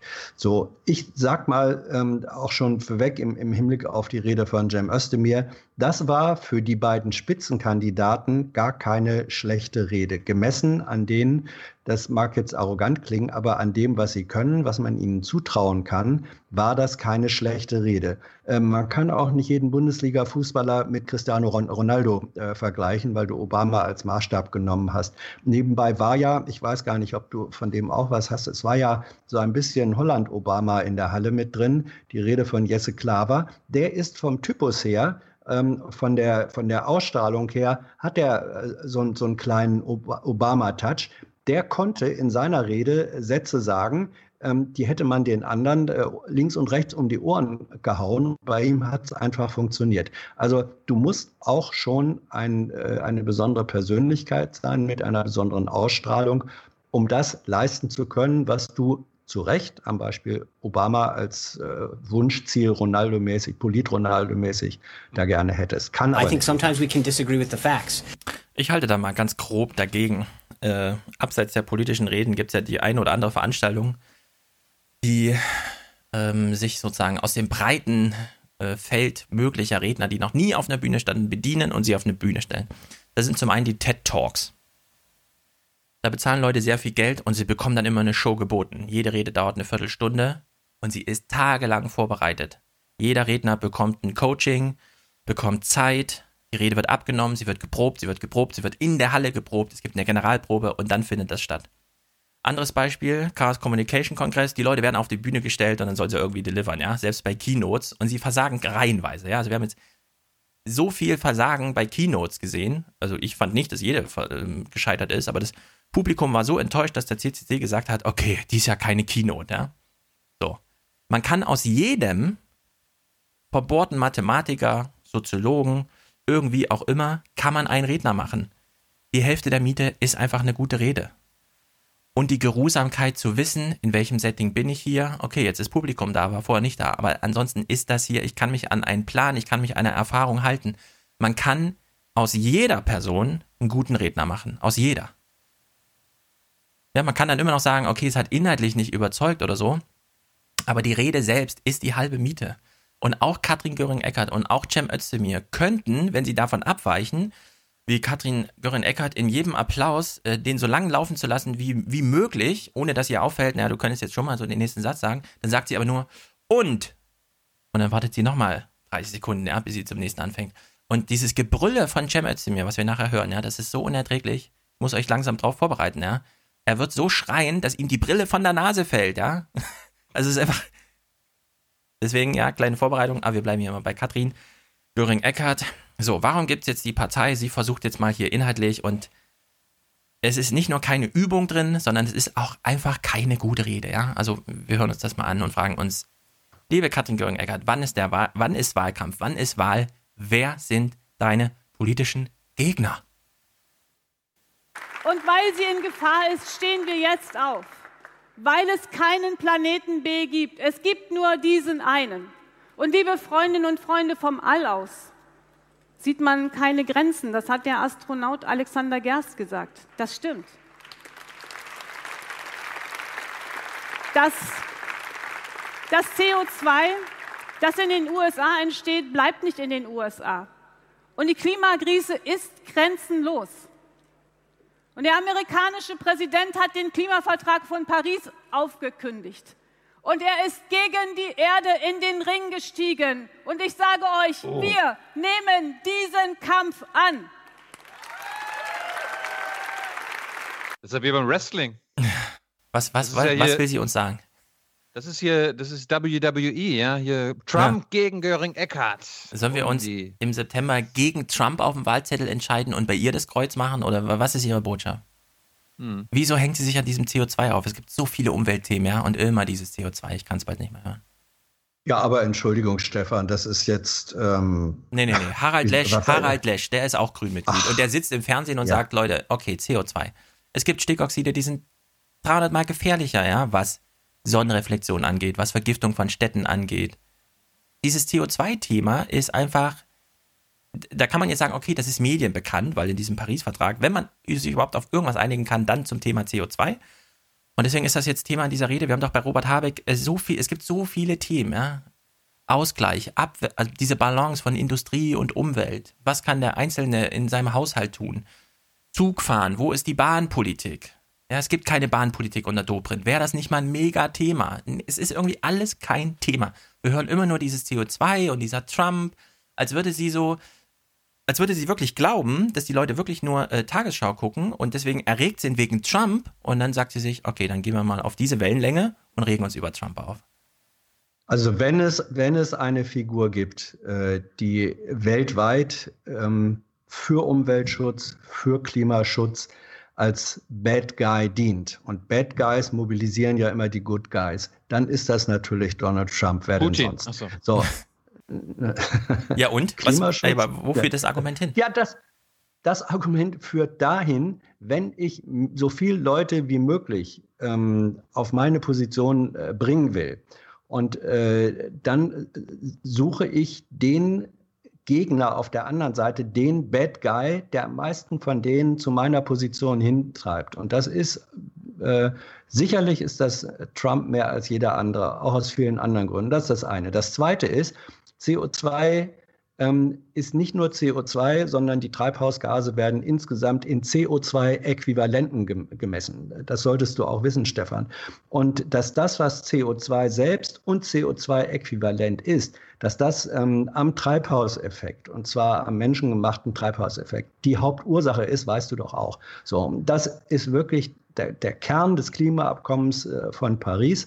Und es ist völlig richtig, in Wahlkämpfen, die eben keine Promotionsarbeiten sind, sondern wo es äh, konzentriert, holzschnittartig äh, zugehen muss, finde ich es absolut richtig, sich so ein Schwerpunkt, das ja immer noch von vielen bestritten wird, sich rauszupicken. Das finde ich okay. politisch völlig richtig. Mein Alternativvorschlag zu, wir stehen auf der Bühne und sagen, Trump ist scheiße und irgendwas ist mit CO2, wäre zu sagen, ach ja, warte mal, wir sind ja im Wahlkampf gegen Merkel zum Beispiel. So, warum wollen die Chinesen eine 8% E-Mobilitätsquote? Wegen CO2? Nein, weil die scheiß Autos ihre Städte verpesten. Und dann fährt der deutsche Staat hin, ja, in, in äh, Lobby-Hauptfunktion Sigmar Gabriel für die deutsche Autoindustrie und sagt, ähm, liebe Chinesen, könntet ihr mal von diesem Ziel abweichen? Wieso erzählt sie nicht diese kurze Geschichte, das schafft man in einem Satz, und macht dann ein Argument gegen Angela Merkel als Klimasünderin? Trump hat hier nichts zu suchen. das kam eben nicht, deswegen sage ich es ja. Das kommt in allen weiteren Reden, dass sie sagen, da haben wir Trump, der sozusagen offen dagegen ist. Und dann haben wir Merkel, die inszeniert sich ähm, als Klimakanzlerin. Äh, das, was die Regierung leistet, erfüllt das aber gar nicht. Das, kommt, das kam natürlich in allen Reden vor. Also ich sage mal Ka ausdrücklich, was in, ähm, was in Katrin Eckers Rede nicht vorkam. Erstens, deutsche Autosindustrie in China. Ja, das, das war einfach kein Thema. Und dass Deutschland sein CO2-Ziel nach Paris-Vertrag schon am 8. April gerissen hat, war auch nicht Thema. Hätte es Thema sein können, ja, die Hölle hätte getobt, ja. Aber es, diese, diese Dinger waren einfach nicht Thema. Dass eine Prosa vorkam im Sinne von, ach, die Merkel, die kann das nicht. Das hören wir nachher, ja. In welcher Art und Weise man sich hier äußert über den politischen Gegner, den man tatsächlich hat. Da will ich mal nicht vorweggreifen, aber das, diese inhaltlichen Sachen kamen einfach nicht vor. Was vorkam, ist diese Sprache. Wir hören jetzt, achtet mal auf die Sprache. Ja? Welcher Sprachbilder, welcher Semantik bedient sie sich hier? Wir gehen in den Fight. Wir gehen in den Fight gegen die Klimagegner, wir gehen in den Fight gegen die Nationalisten und wir gehen in den Fight gegen die Egoisten dieser Welt, liebe Freundinnen und Freunde. Verändern können wir nur, wenn Bewegung entsteht. Und hier in Deutschland sind wir die Speerspitze dieser Bewegung gegen den Klimaschutz, liebe Freundinnen und Freunde. Wir gehen in den Fight und wir sind die Speerspitze. Also bitte. Also das, äh, Entschuldigung, dir, dir ist nicht aufgefallen, was das wirklich Groteske dieses Satzes war? Okay, sag's. Wir sind die Speerspitze gegen den Klimaschutz. Ja gut, da hat sie sich vielleicht inhaltlich versprochen oder so. ja, Aber es ist, es, das kommt dann noch dazu, ja. Es ist einfach, ich, ich konnte es einfach nicht gut gucken, ja. Weiter im Text. Wir sind immer noch ganz am Anfang von dieser Rede. Jetzt geht's mal um Deutschland oder vielleicht doch nicht. Jolana, du hast uns ganz beeindruckend gezeigt, wie real die Klimakrise deine Heimat bedroht. Dieser kleine, traumhaft schöne Inselstaat säuft buchstäblich ab. Und darum hast du dich entschieden zu handeln. Und diesen Punkt kennen wahrscheinlich viele von uns. Bei mir war das 1989, als mir klar war, ich gehe da raus und ändere was. Bei Yolanda geht es darum, den Klimawandel einzudämmen, damit ihre Heimat überleben kann. Es geht darum, unsere Erde zu retten, liebe Freundinnen und Freunde. Bei mir, bei mir und meinen Leuten ging es darum, eine Mauer mitten durch Deutschland, mitten durch Europa und leider auch durch viele Köpfe zu stürzen. Mein Vater hat damals noch gedacht, ich würde die Tanzschule übernehmen. Manchmal merkt man das noch, dass ich da irgendwie Ambitionen hatte. Ich habe dann lieber bei der friedlichen Revolution mitgemacht, weil ich dachte, tanzen kann man auch später. Jetzt kommt es darauf an. Und in meinem Fall ist es gut ausgegangen. Aber schaffen wir mit Yolanda die friedliche Klimarevolution. Yolanda, auf uns hier kannst du zählen. Wir kämpfen gemeinsam für dich, für deine Heimat, für unseren Planeten. Also, Yolanda irgendwo im globalen Nirgendwo. Sie hat vorher eine Rede gehalten, keine Ahnung. Und dann sie selbst, damals vor 30 Jahren, ne? Also, solche Bogenschläge kann man natürlich in Sätzen machen. Kommen sie beim Publikum an, also bei mir nicht. Ja, aber Stefan, äh, ja, Stefan, also zum einen, ähm, dazu hättest du dann in der Halle wirklich sein müssen. Das war eine bedeutsame Rede. Ja, gilt das für alle Wähler oder gilt das nur für mich, dass man in der Halle hätte Moment, sein müssen? Mo Moment, Moment der Parteitag ähm, hat eine doppelte Funktion. Und für die Grünen war in der Inszenierung hier zunächst mal das Allerwichtigste, ähm, die Partei im Inneren zu erreichen. Die größte Panik, das größte Risiko ähm, war gewesen, wenn das so ein grüner Mecker-Parteitag und Nörgel-Parteitag wird, wo die Partei, die in den Umfragen äh, miserabel dasteht, wenn die sich gegenseitig Vorwürfe macht.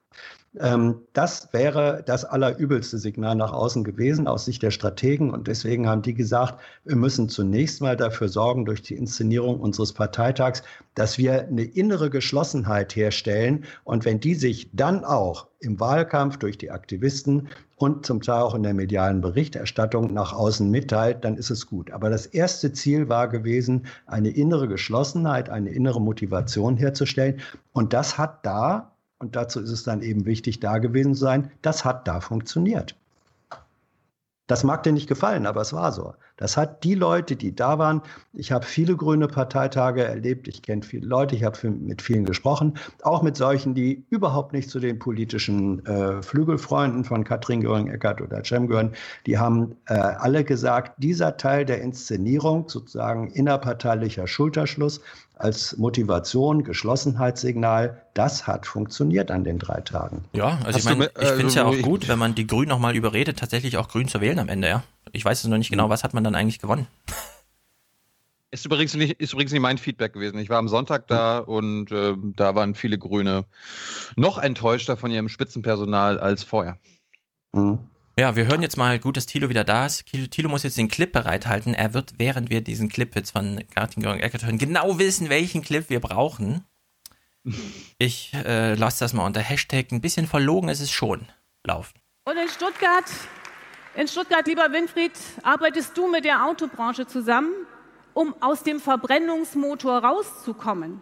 Und du machst diesen Job richtig gut. Und wenn wir wollen, dass das mit 2030 was wird, und das wollen wir, dann sind wir darauf angewiesen, dass einer anfängt und sich nicht immer alle verweigern wie die Bundesregierung und besonders Herr Dobrindt. Und deswegen ist der Mut in Stuttgart, im Autoland, damit anzufangen, riesengroß. Und darauf können wir, darauf werden wir alle gemeinsam stolz sein, liebe Freundinnen und Freunde. Ist das dieser Kretschmann, der sowas sagt? Äh, also dieser Winfried? Es gibt den sauberen Diesel, es ist gar keine Frage. Ja, danke. Liebe Grünen, ist das jetzt eine Frage oder ist es keine Frage, dass es ein, äh, jetzt muss man sich entscheiden, A, einen sauberen Diesel gibt oder B, dass wir 2030, also in 13 Jahren, aus der Verbrennungstechnik komplett aussteigen? Ist jetzt eine Frage oder ist es keine Frage? Wurde sie auf dem Parteitag thematisiert oder lässt man das Katrin Göring-Eckert einfach mal so durchgehen, dass sie hier so sagt, ja, vielen Dank dafür? Es wurde thematisiert, kommen wir nachher noch zu. Okay. Wir, ja. Jetzt denkt Katrin Göring-Eckert wieder, was, wir sind doch diese grünen Partei, ich bin zwar nicht ganz so cool wie Jem und fange meine Rede fünf Minuten auf Englisch an, aber ich denke trotzdem global. Bewegung, Freiheit und Umwelt, das ist das, was uns zu den Grünen gemacht hat. Das ist unser Kern. Das ist unsere DNA. Das treibt uns an und diese Bewegung ist nicht aufzuhalten. Barack Obama, das war dieser vernünftige Präsident der Vereinigten Staaten, der hat gesagt, wir sind die erste Generation, die den Klimawandel spürt und die letzte, die noch etwas daran ändern kann. Unser Planet fiebert. Und wir müssen unsere Anstrengungen verdoppeln, wir haben gerade intensiv darüber diskutiert. Noch 0,8 Grad mehr und unser blauer Planet wird ein rauer Planet.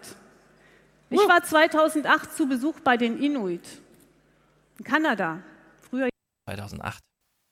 Vor neun Jahren. Na gut. Wir sind die Eskimos. Ihr Lebensraum war schon damals durch die Eisschmelze bedroht. Und damals forderten sie ein Recht auf Kälte in einer einzigartigen Petition. Denn es gab dort kaum noch eine einzige Ortschaft, wo nicht die Jäger samt dem Schlitten eingebrochen waren. Jetzt haben wir neun Jahre später und es ist noch mehr Eis geschmolzen. Und ich sage Stopp. Stopp damit, dass die Menschheit mit dem Selbstzerstörungsknopf der Erde spielt, liebe Freundinnen und Freunde. Und für dieses Stopp stehen Bündnis 90 die Grünen. Ich muss mhm. kurz, ich muss kurz den Witz machen, weil äh, mhm. beide Kandidaten haben zum Beispiel weder Vermögensteuer oder Hartz-IV-Sanktionen äh, in den Mund genommen, dass man äh, vielleicht bei den Grünen auch sagen kann, das Recht auf soziale Kälte. ja. Uh, ja. Sehr gut. So, jetzt. Mhm. Ich, ich will mal was Selbstherrliches sagen. Oh, verachtend jetzt wieder hier, ja? Wenn Katrin Göring-Eckert zu mir gekommen wäre und wir hätten drei Wochen Zeit gehabt, die Rede zu schreiben, ähm, 60.000 Klicks auf YouTube. Hat sie nicht gemacht. Jetzt hören wir mal, in welcher Selbstherrlichkeit sie allerdings äh, hier zum Publikum spricht und wie sie mit dem politischen Gegner umgeht. Ich finde es unangemessen. In der Rede kam es auch noch ein bisschen überraschend, weil plötzlich Inuit, irgendwas hier, danke Yolanda von den Küsten, von denen wir noch nie was gehört haben. Also global, global. Wir sind ja die grünen Globaldenker. Wir kehren ja nicht vor unserer eigenen Haustür in Stuttgart, in der schmutzigsten Stadt Deutschlands immer noch. Nein, nein, bloß keine Fahrverbote, global denken, ja. Jetzt kommt mal Ihre Wortwahl, wie sie so den politischen Gegner be bezeichnet. Und was sage ich dem jungen Somali, den ich hier in seiner Unterkunft besucht habe? Der ist nicht nur vor einem kaputten Staat geflüchtet, sondern der ist auch geflüchtet vor dem Hunger nach der Dürre. Wer sagt, das sei nicht relevant, dem sage ich, das ist zynisch, liebe Freundinnen und Freunde. Nicht relevant. Nicht relevant ist es nur für die anderen Parteien. Es mag sein, dass es Frau Merkel und Herr Schulz und Frau Wagenknecht und Herr Lindner nicht relevant finden. Für sie hat die Überlebensfrage dieses Planeten keine Priorität. Ja, das sind, Aha. man kann es nicht anders sagen, Klimaamateure. Und deswegen, schon allein deswegen, liebe Freundinnen und Freunde, geht es nicht ohne uns. Weil wir weil wir es können und weil wir es wollen. Und es ist ganz klar, wozu es uns Grüne braucht, weil es um unsere Erde geht und weil es die anderen weder wollen noch können. Und weil genau darüber am 24. September in diesem Jahr abgestimmt wird, Klimaschutz kann man wählen, liebe Freundinnen und Freunde. Das werden wir dort draußen sagen. Also ich finde ja, ich finde ja, den find ja den Ansatz an sich gut. Das finde ich auch sympathisch. Ja, wir müssen die Welt retten, den Planeten retten und so weiter und so fort. Aber ich meine, aus politischer und wahlkampftaktischer Sicht haben wir einen deutschen Bundestagswahlkampf. Da sollte man diese ganzen Planeten retten, klar ansprechen, aber darauf sich nicht konzentrieren, sondern Oma Erna und dem jungen äh, Ronny, der vielleicht zum ersten Mal wählt, vielleicht was auf, mit Deutschlandbezug sagen. Ja. mit Deutsch, sowas. Ja. ja. Ja, was ich also wie äh, mhm. Robert, Robert Habeck hat es ja vorhin gesagt, es gibt konkrete Sachen überall im Land, die man mit Grün beschmieren kann. Ja. Katrin Göring-Eckert steht auf der Bühne und sagt, Klimaflüchtlinge, Flüchtlinge, Flüchtlinge flüchten aus Klimagründen, weil Kriege sind nachgeordnete Klimafolgen und so weiter. Und dann sagt sie, ja, Merkel, Schulz, Wagenknecht und Lindner, für die ist das ja Zitat nicht relevant. Das unterstellt sie allen, dass sie gesagt hätten, das wäre nicht relevant muss ich mhm. wirklich fragen, hat sie, also es gab die letzten zwei Jahre hier eine Debatte in Deutschland, haben in der Debatte Flüchtlinge eine Rolle gespielt oder ging es um andere Themen? Mhm. Hat irgendwer gesagt, das ist nicht relevant? Nee, die Frage ist, wie gehen wir damit um, ja? Ob wir das Problem lösen, wo es entsteht, ob wir es hier lösen, wie wir mit ja, Waffenexporten umgehen und dem ganzen Kram, ob wir immer noch weiter Milchpulver nach Afrika schicken und so weiter. Und sie, äh, das ist ja für die alle nicht relevant, das sind nämlich alles Klimaamateure. Sind das wirklich alles Klimaamateure? Also, diese Hochnäsigkeit, ja, also wir können uns das hier irgendwie erlauben, weil wir machen nur mit einem Podcast und so, aber auf einer Bühne zu stehen, für im Namen einer Partei zu sprechen, die sie gewählt hat, und dann komplett alle anderen zu diffamieren als die Klimaamateure mit dem Hinweis, die können und die wollen nicht. Das geht so weit, so weit, dass sie damit niemanden überzeugt. Ja? Also mich treibt das von dieser Partei dann wirklich weg. Kurze Frage, bevor ich, bevor ich es vergesse. Hat Katrin ähm, Waffenexporte, Kriegseinsätze, Bundeswehr in den Mund genommen. Also ja, ich lese mal vor. Also das waren jetzt so die ersten 20 Minuten der Rede oder 25 Minuten, also zwei Drittel der Rede. Danach ging es fünf Minuten lang weiter mit Unser reiches Land kann sich keine armen Kinder leisten. Ah, sie hat zumindest noch einen Spruch übrig gehabt dafür, ja. Thematisieren wow. wollte sie es nicht, immer ein Spruch. Schluss mit der Steuerflucht.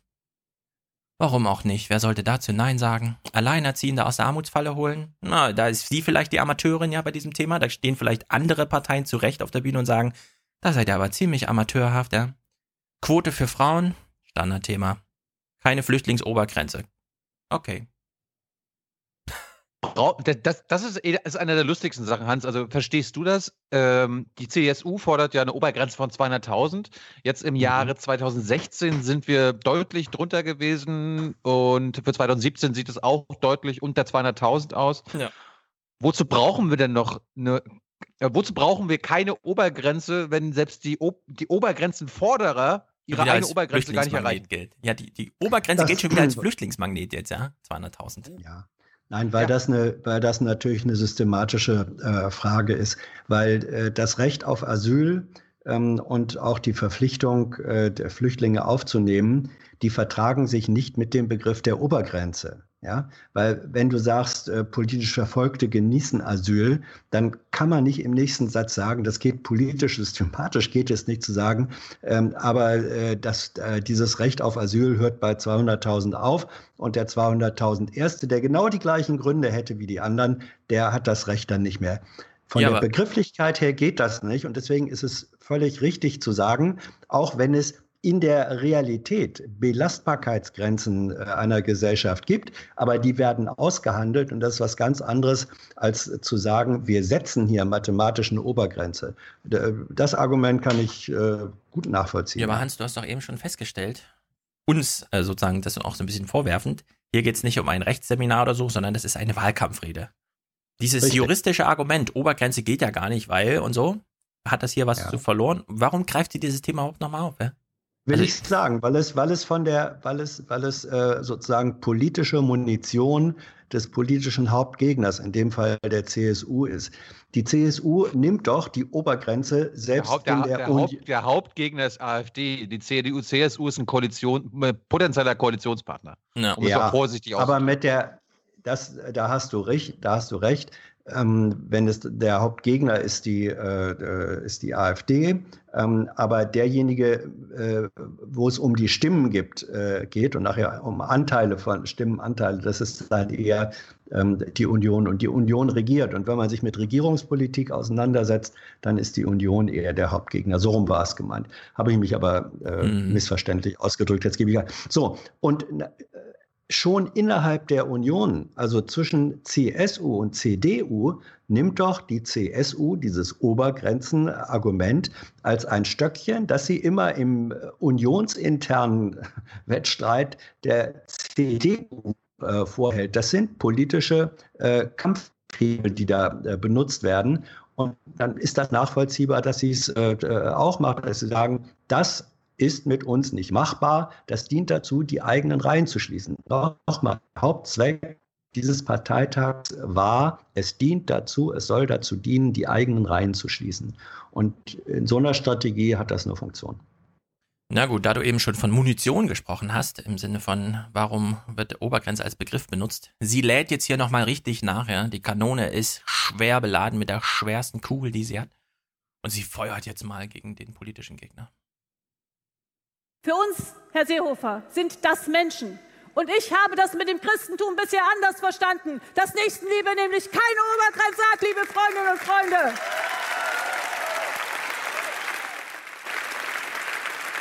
Und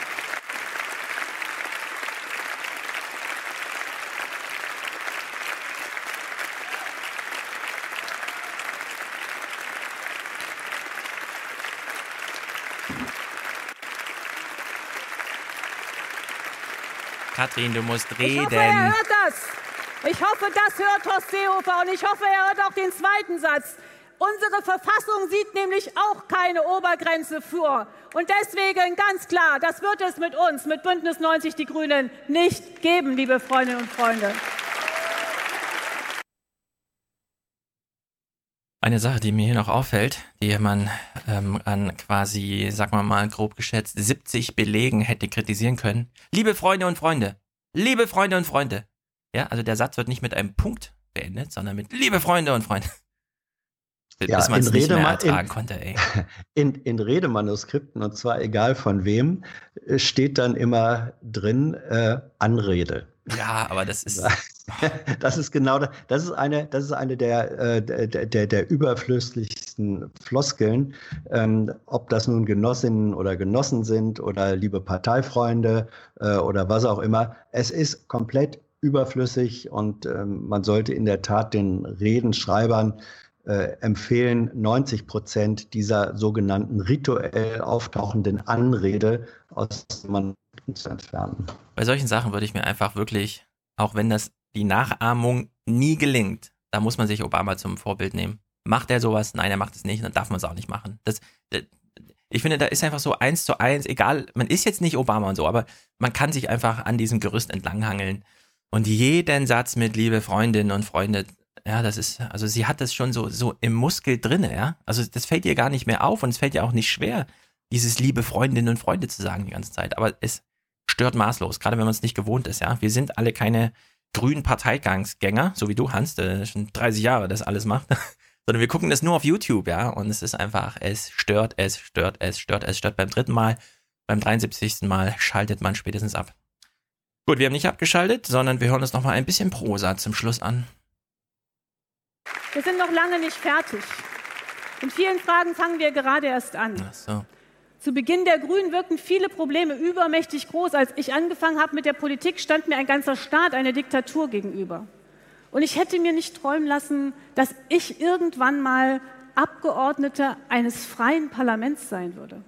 Und heute fühlen sich viele wieder überwältigt und fragen sich, was sie als einzelne Personen gegen die Klimakrise eigentlich bewirken können. Einzeln nicht. Hm. Einzeln nicht, sagt sie. Na gut, lassen wir das mal durchgehen. Aber wir sind viele.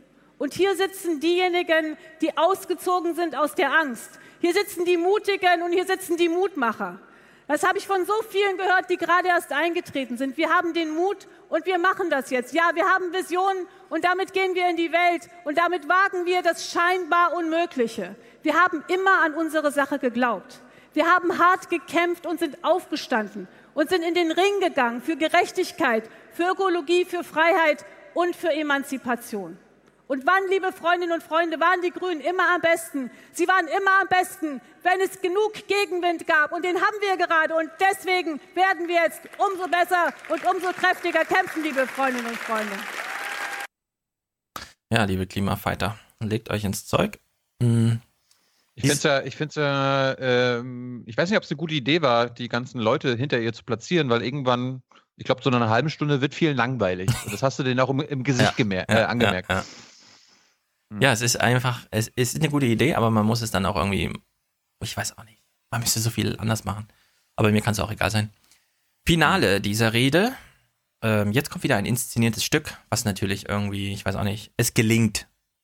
Es gelingt, ja, das kann man festhalten. Es wirkt nur auf mich ein bisschen komisch, weil sie möchte den letzten, den letzten Satz ihrer Rede, den generiert sie, den pflückt sie sozusagen aus der Halle. Das ist eine Botschaft aus der Halle, den sie per Twitter an Donald Trump weiterschickt. Das hört ihr inhaltlich gleich. Weshalb der Tweet schon fertig ist dafür. Ja, also der ja. Tweet wird generiert am Ende der Rede, steht dann schon bereit, kann hinten anprojiziert werden, sodass sie das letzte, den letzten Satz der Rede abliest von dem Tweet. Die Botschaft ist sozusagen schon global gesendet. Ja, und sie schafft nochmal diese Verknüpfung in die Halle. Also man könnte es jetzt unendlich weit drehen. Es ist, es ist stilistisch gelungen, aber wir hören uns mal, wie sich so akustisch dargeboten hat. Liebe Wahlkämpfer, liebe Klimafighter, liebe Visionäre, liebe Querköpfe. Am 24. September geht es um die alles entscheidende Frage, in welchem Land wollen wir eigentlich leben?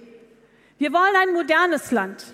Wir Grüne wollen ein Land, in dem es heißt, Erde first, Weltoffenheit first und Gerechtigkeit first, liebe Freundinnen und Freunde. So, und jetzt kommt das Ende. Das sieht sehr geil aus. Und ich habe ich hab ein Foto davon gemacht.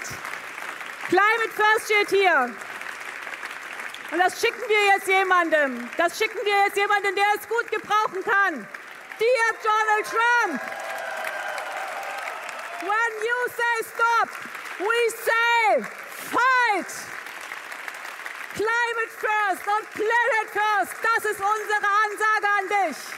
Und dein Sohn wird Danke sagen. Diese Partei steht für diesen Planeten ein. Vielen Dank. Okay, na dann. Hm.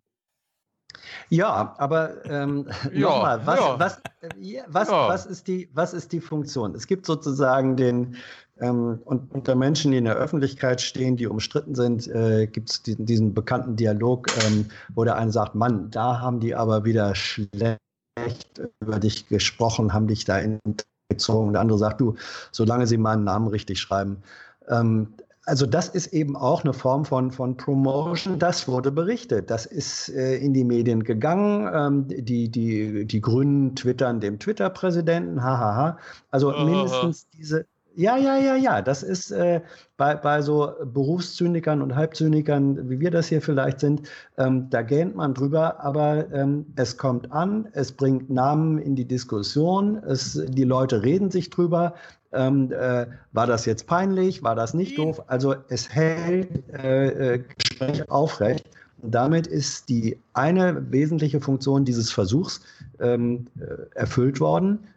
Von der Ausführung her bei allem, was wir da bisher gesehen haben, wäre das immer noch drei bis vier Klassen mindestens besser äh, gegangen. Aber den Versuch unternommen zu haben, das zählt eben ein Stück weit auch schon. Das zeigt im Übrigen ja, wie sehr äh, diese Grünen mit dem Rücken an der Wand stehen. Nicht? Die sind in den Umfragen bei, bei 7 Prozent und ein bisschen was. Das mhm. ist noch deutlich äh, unter dem schlechten Trittin-Ergebnis von vor vier Jahren.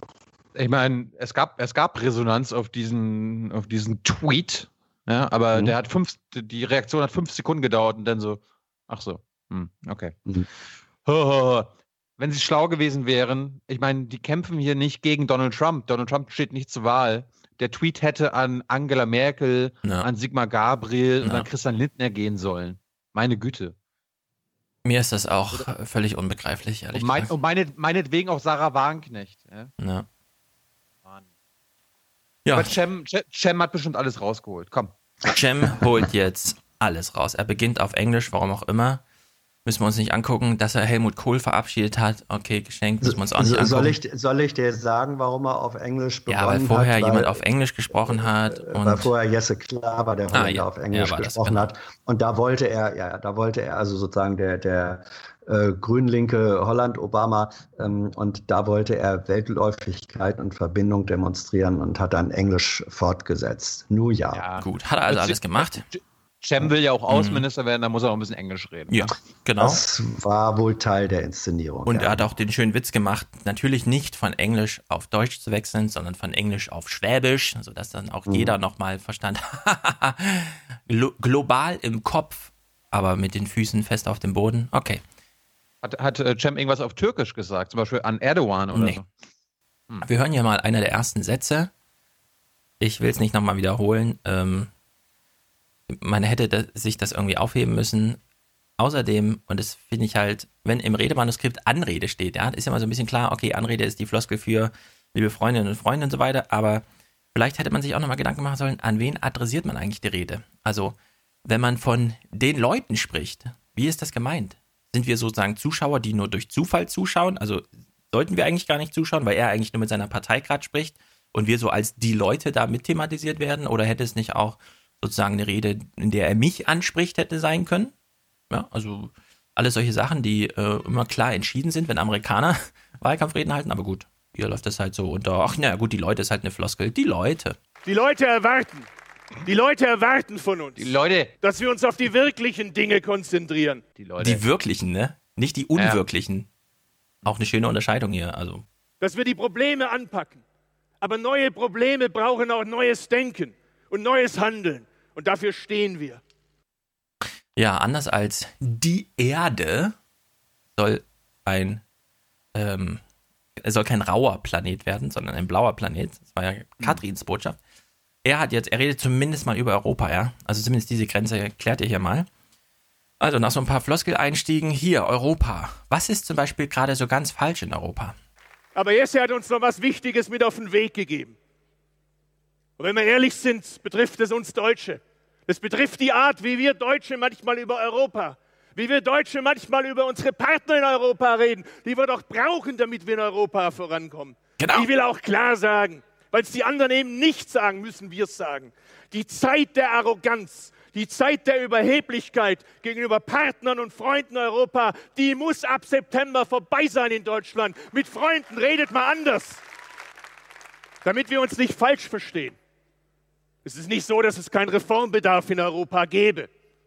Auch bei vielen Ländern Europas, die da gerade genannt werden.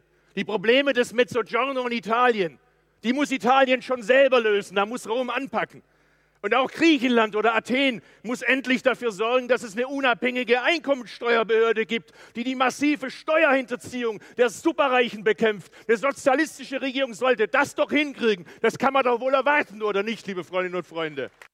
Wolfgang Schäuble, Wolfgang Schäuble sitzt jetzt und sagt. Ja, ich denke mir auch.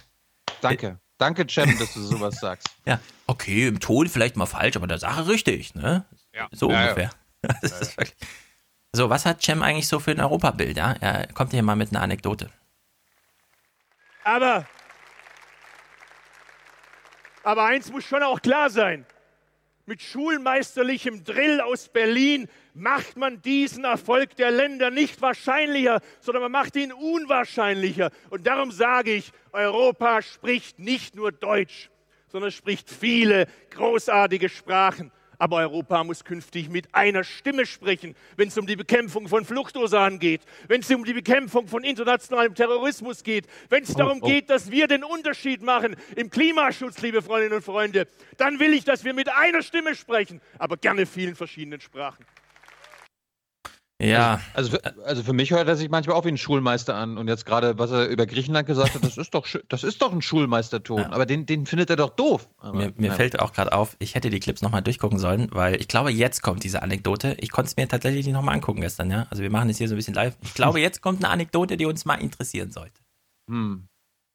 Und wir sagen auch, Europa liegt in unserem eigenen Interesse. Ah. Ich will euch nur mal ein Beispiel nennen aus Großbritannien wo man gerade verfolgen kann, was passiert mit einem Land, das Europa den Rücken kehrt. Dieser Tage las ich, dass die Zahl der dringend benötigten Krankenschwestern, die aus anderen EU-Staaten nach Großbritannien einwandern, im letzten Jahr, haltet euch fest, um 96 Prozent gesunken ist. Die Frage, bist du für die Europäische Union oder gegen sie? Die kann man auch anders formulieren. Einfacher, klarer, direkter, sodass jeder merkt, wo Europa den Unterschied macht. Ich versuche es mal in normales Deutsch zu übersetzen. Bist du dafür oder dagegen, dass jemand kommt, wenn du in der Intensivstation liegst, auf den Alarmknopf drückst? Wer will, dass da jemand kommt, wenn man auf den Alarmknopf drückt? Der kann nicht gegen Europa sein, liebe Freundinnen und Freunde, denn wir brauchen die Fachkräfte. Also, hm. ich möchte die Frage gerne mal umformulieren. Angenommen, du fährst dann tatsächlich mal nach Polen. Ja, machst Urlaub. Plötzlich Unfall.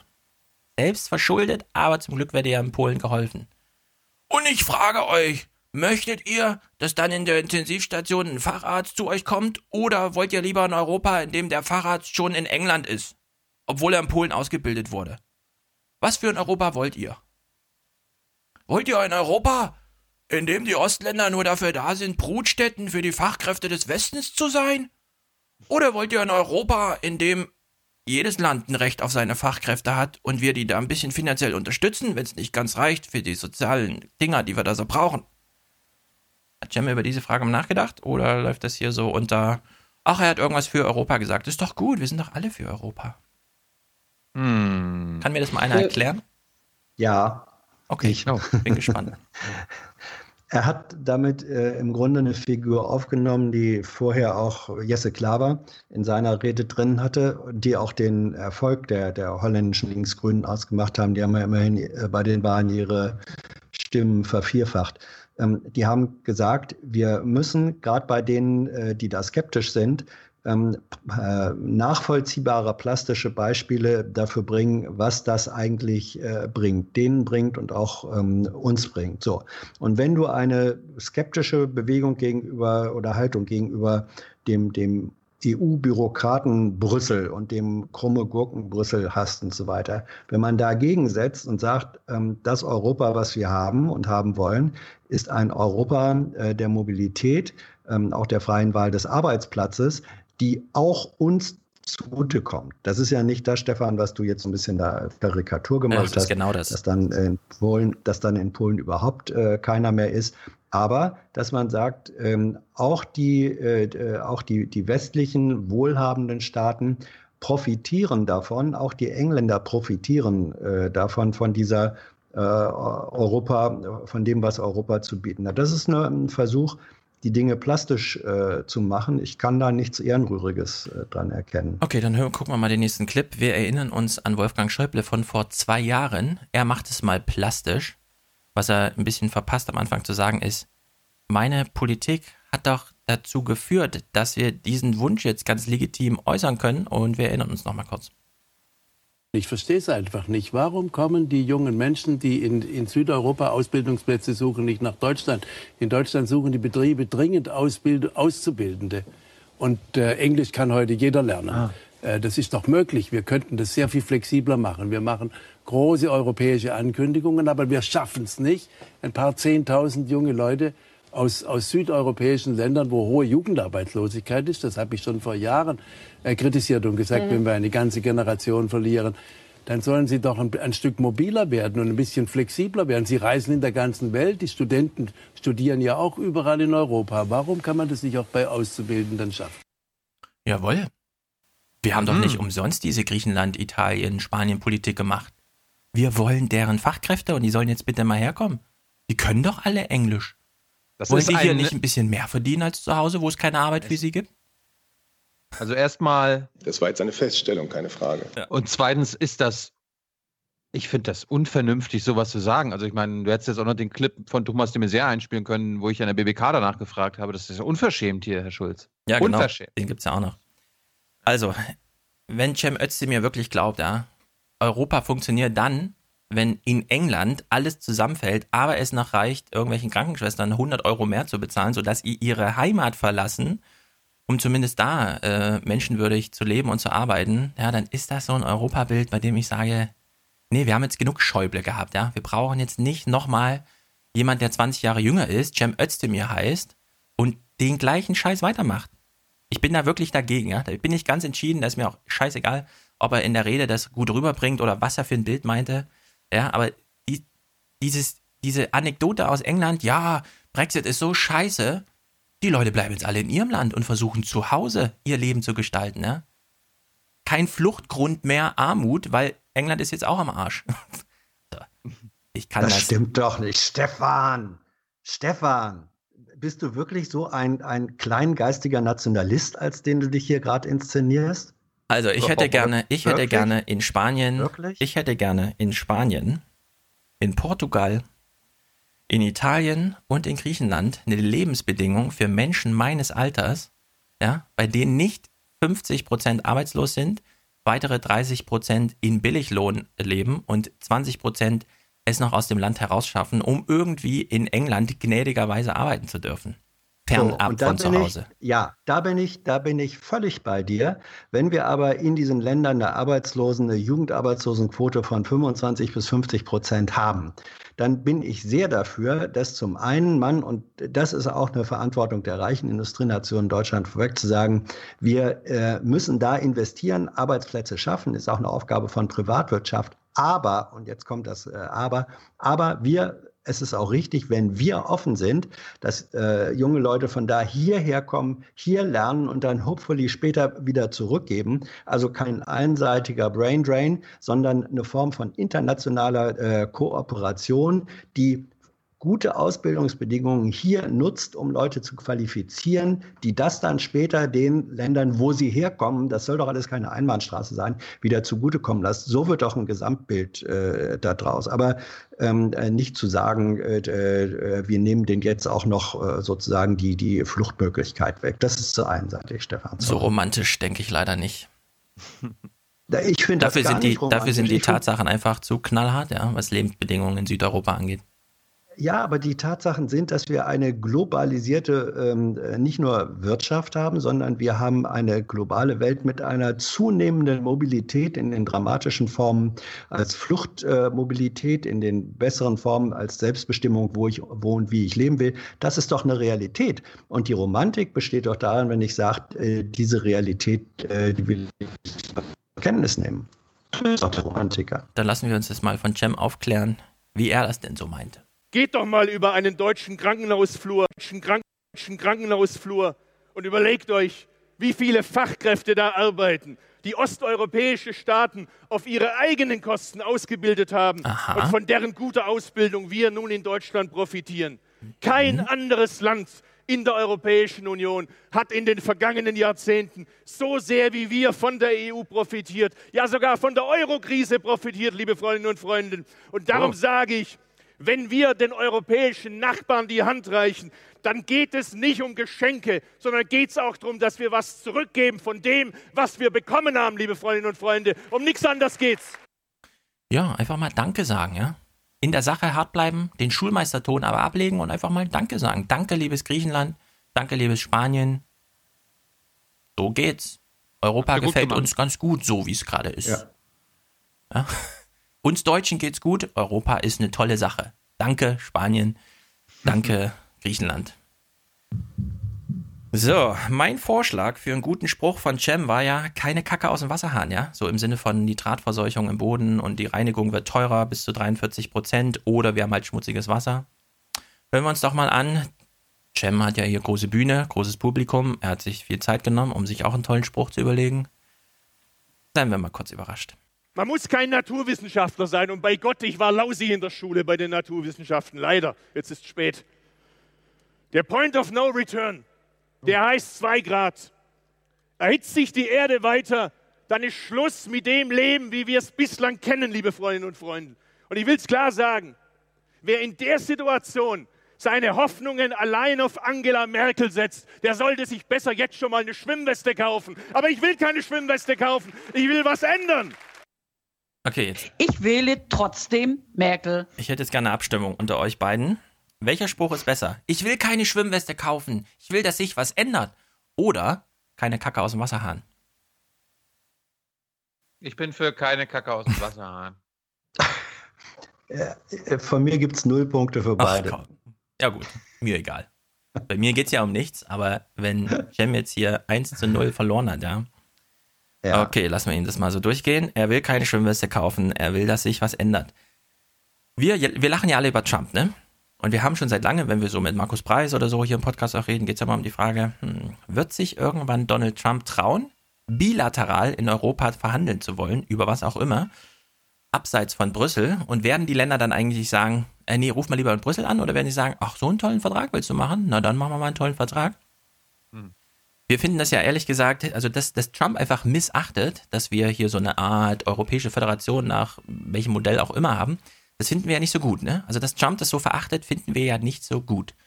Jetzt hören wir mal, wie Cem so auf, nach Amerika blickt.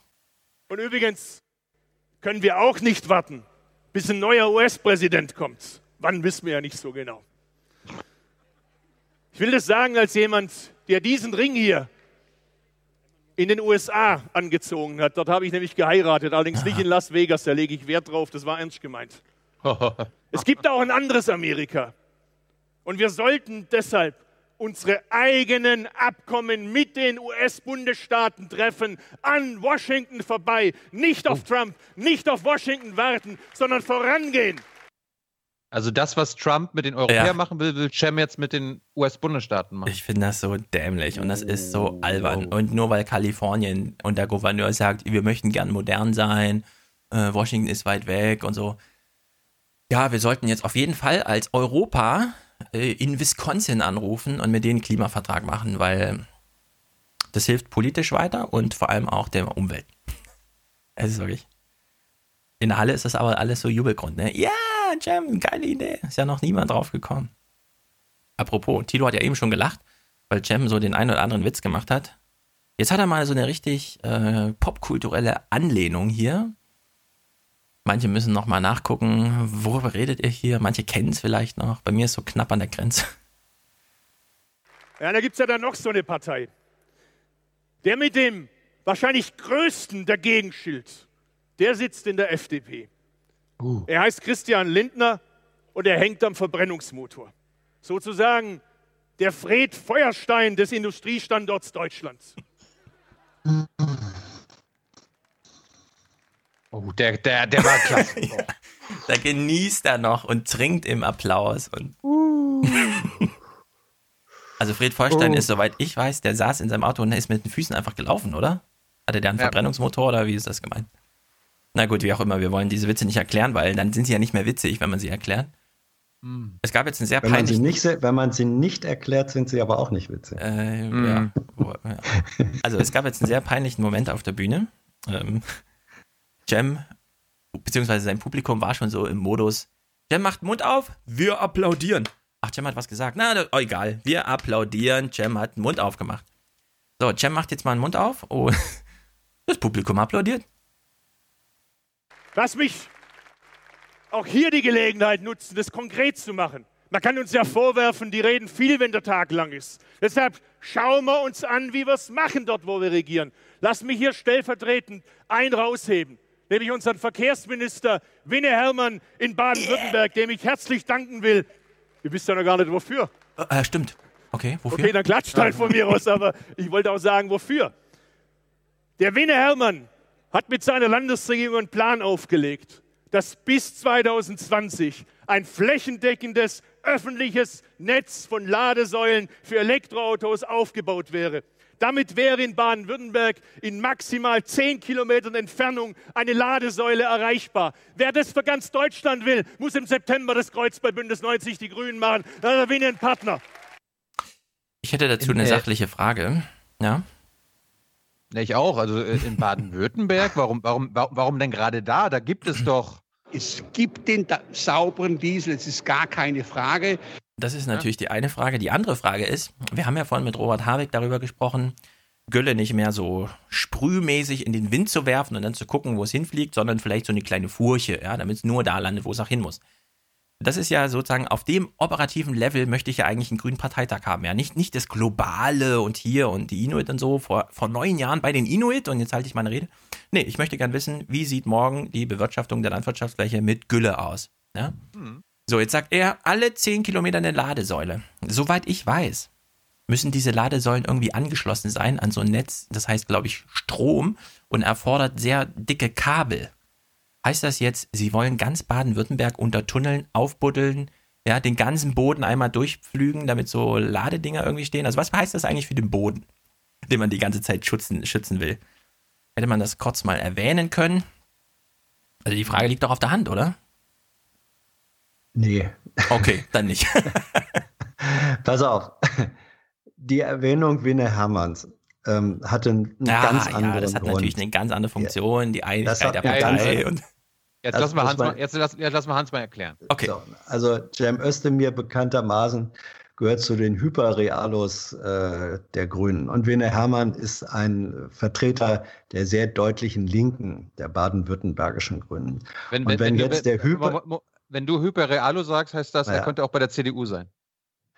Ähm, ja, Gott, warte, warte, warte mal, warte mal. Ähm, also wenn das, wenn das die Art von CDU ist, die äh, Robert Habeck vorhin, glaube ich, fast als äh, schwarze Grüne verkauft hat, da gibt es nee, nee, nee, nee, nee, die Baden-Württemberger CDU meine ich. Ja, die Baden, ja. die Baden-Württemberger äh, CDU. Also ähm, er ist, wenn, wenn er den explizit den linken Verkehrsminister lobt, das ist äh, ein innerparteiliches Friedenssignal. Das soll das, das soll das sein. Das ist die Funktion. Da geht es gar nicht in erster Linie um die Ladesäulen. Das war eine, das war eine Politflügel-Friedenspfeife, die er da angeboten hat. Das ist die Funktion äh, so eines Satzes. Ich bin so ein Tollpatschwähler. Das, das, das weiß Oma Erna doch nicht. Wenn Oma Erna ja. da Phoenix guckt und sich das anguckt, dann na, nicht Oma Erna, Stefan Schulz guckt YouTube. Also wahrscheinlich der Einzige, der diese Rede auf YouTube guckt, ja. Ich meine, man muss schon einen sehr ausgebufften Computer haben, wahrscheinlich mit externer Soundkarte und einem angeschlossenen Soundsystem, um den Regler so weit aufzudrehen, dass man überhaupt was hört. Man lädt diese Rede runter und man hat wirklich, ohne Scheiß, null sichtbaren Ausschlag auf der Tonspur, ja. ja. Ich habe 12 Dezibel draufgelegt und es dann nochmal durch Auphonic gejagt, damit wir überhaupt hören, was uns Cem Digital Superpartei-Experte hier erklären möchte. Und jetzt sagt Hans, ich verstehe es inhaltlich dann trotzdem noch nicht, ja, weil ich die innerparteilichen, also man braucht ein technisches Handbuch, wie hört man eigentlich eine Grünrede und dann muss man nochmal das politische Handbuch daneben legen, damit man dann versteht, dass er einen politisch ehrlich gemeinten Dank an seinen Parteifreund loswerden wollte. Diese Aufklärungstiefe im Aufwachenpot ist unglaublich, ja. Bin ja. wirklich überrascht. So, Cem. Das ist eine Art, ja. Teile von Cem ähm, schlagen jetzt mal hart auf den Boden der Realität auf. Es ist sehr witzig eigentlich. Und wenn ich mich und wenn ich mich entscheiden muss, und wenn ich mich entscheiden muss, ob ich sofort die Kita-Gebühren auch für jene abschaffe, die es sich leisten können, dann sage ich nein. Lasst uns das Geld in der Excel, ups, Alex Blechle, lasst bitte auf meine Brille gut aufpassen, die war teuer. Ich bin Schwabe. Ja, da ist ihm die Brille runtergefallen. Er war zu energisch im Kopf- und Armeinsatz. Welche Funktion hatte das, Hans? Also das, das war die äh, Funktion, dass immerhin eine authentische Reaktion ah, äh, Authentizität. Kommt. Das war okay. nicht, das, du, das war, das war nicht schlecht, sagen Vorsicht mit der Brille, die war teuer. Das, das Na, stand nicht im Manuskript. Das ist, ähm, das war der Moment, der mir an seiner Rede mit am meisten gefallen hat. Oh, der Zufall hat dir am meisten gefallen. Na, dann hat die Rede ja super funktioniert. ja. So, wir steuern auf das Finale zu. Äh, jetzt sind wir ganz weit weg vom Zufall. Cem hat sich überlegt, letzte Minute Rede. Da mache ich was. Da hebe ich mir was auf. Da kommt, ja, da, das habe ich bei Trump gelernt. Einfach rein, rein, rein. Nicht täuschen lassen von der Lautstärke der Halle. Einfach Botschaft, ja. Botschaft, Botschaft, Botschaft. Also, ich fahre mal ab. Liebe Freundinnen und Freunde, es sind jetzt noch 100 Tage bis zur Bundestagswahl. 100 Tage feiten um jede einzelne Stimme. Wenn wir unsere Vorhaben durchsetzen wollen, dann brauchen wir gesellschaftliche Mehrheiten. Unsere Beschlüsse, das ist für mich immer der Maßstab, die sind dann gut, wenn man auf der Heimfahrt am Sonntag mit dem Zug, wenn sie sich dann immer noch gut anfühlen. Wenn ihr die ersten Leute im Zug trefft oder zu Hause, wenn ihr am Montag eure Arbeitskollegen, Kommilitonen, Nachbarn trefft und ihr die Beschlüsse gut erklären könnt, ohne ein Begleithandbuch dazu zu brauchen. Wenn die Beschlüsse verständlich sind und wenn die Leute sagen, ihr setzt auf die Themen, die auch uns berühren, dann haben wir es richtig gemacht, liebe Freundinnen und Freunde. Das muss der Maßstab für diesen Parteitag sein für uns. Okay. Also man braucht kein Handbuch, Hans, hast du gehört? Man muss ja, es so verstehen können und weitererzählen können. Ja, es war doch eine Hilfestellung für dich, Stefan. Ja. Du bist doch aber kein Parteitagsdelegierter. So, ich bin mir nicht ganz sicher, ob ich jetzt, ob, ihr, ob der inhaltliche Clip jetzt überhaupt erst kommt oder ob jetzt schon die Selfie-Action. Ich, ich fahre mal ab, mal gucken, was jetzt kommt. Es könnte sein, dass jetzt erst inhaltlich die Minute kommt, dass das jetzt sozusagen nur die methodische Vorbereitung war. Parteitag sein für uns. Deshalb kämpfen wir ah, am Sonntag jetzt. Also jetzt kommt die Minute Kampf, ja. Wir wissen jetzt, es muss ohne Begleithandbuch funktionieren. Jetzt Einstimmung, noch 100 Tage, wissen wir. Jetzt eine Minute, was ist zu tun? Gemeinsam um Platz 3. Auf Platz 3 entscheidet sich, welche Richtung unser Land einschlagen wird, welches Gesicht es hat, welchen Charakter unser Land haben wird. Gemeinsam kämpfen wir für eine ökologische Modernisierung unserer Wirtschaft, für ein starkes Europa, das zusammenhält, für ein sicheres Deutschland, in dem wir alle frei leben können, für ein Deutschland, in dem alle die Chance haben, ihren Traum zu leben und niemand abgehängt wird. An uns Grünen soll ab September kein Weg mehr vorbeiführen. Das wollen wir gestalten. Wir wollen Deutschland ins nächste Jahrzehnt führen. Wir sind bereit, Verantwortung zu übernehmen und dieses Land mitzugestalten. Mit Augenmaß, mit klarem Kompass dieses Land erneuern. Im Dialog, im Austausch um die besten Ideen. Mit analogen wie mit digitalen. Mit denen, die uns wählen, genauso mit denen, die uns weniger mögen. Wir wollen, dass möglichst viele Leute mitmachen können. Wir glauben an die Kraft von Ideen. Wir sehen Chancen dort, wo andere ausschließlich Gefahren entdecken. Zukunft wird aus Mut gemacht. Los geht's. Ich will Minister werden. Wir wollen, dass ich Minister werde. Ja, ich möchte gerne die ernsthafte Frage stellen an äh, dich, Hans, und an Thilo. Mhm. In diesem kleinen Wortbeitrag, in diesem Finale, in dieser letzten Minute, wurde zweimal die Grünen genannt. Angenommen, das würde man wegpiepsen. Und man würde das einem Testpublikum vorlegen und sagen, wie findest du diesen Wahlkampfabschlussredeteil der CDU? Ja, würde einem das auffallen, dass das gar nicht CDU ist? In dem Fall, äh, ähm, ja. also das hat, das hat natürlich ein Stück weit, da hast du recht, äh, ein Stück weit kommen ähnliche, sagen wir mal, Mutmacher, äh, Sprüche, Floskeln, findest du bei allen Parteien. Nur man kann das natürlich eben nicht aus dem Kontext äh, rauslösen, weil das war dieser allgemeine Mutmacher, ähm, nochmal versuchen, Mobilisierungsanteil für die eigenen, für die eigene Parteibasis, nachdem vorher doch schon deutlich geworden ist, dass es sich um eine grüne Veranstaltung äh, da handelt. Also das, finde ich, kann man nicht aus dem Ton Kontext lesen. Mhm. Ähm, ansonsten klingen diese bei allen Parteien, ja natürlich, Psychologie funktioniert so, ähm, äh, dass, dass jeder, jeder Parteitag ist ja ein Stück weit immer Autosuggestion. Ja, da wird, da wird so getan, als könnte man jetzt einen Globus ähm, äh, von Berlin machen oder einen Globus dieses, dieses Velodroms.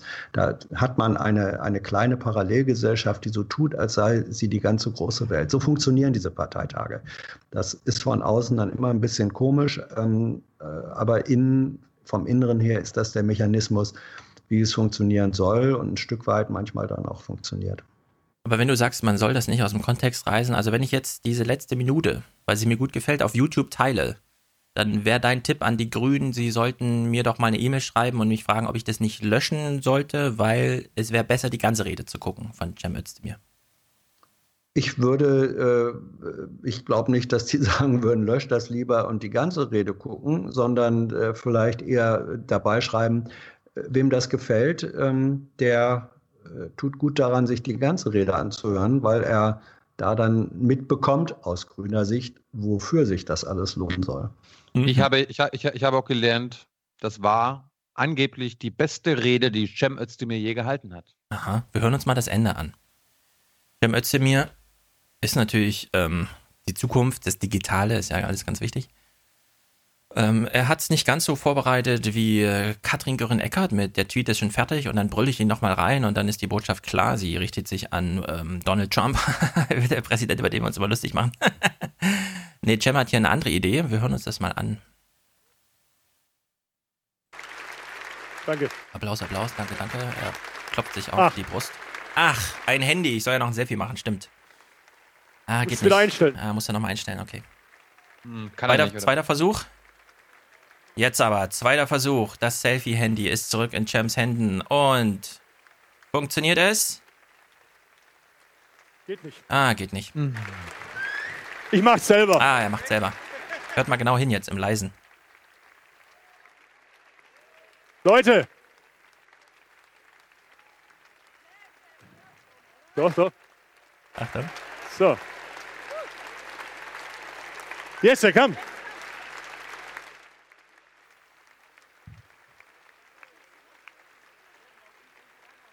Ah.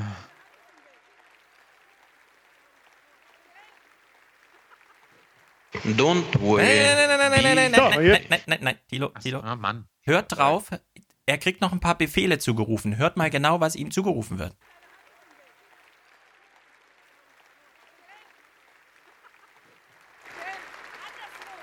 So, jetzt ihr.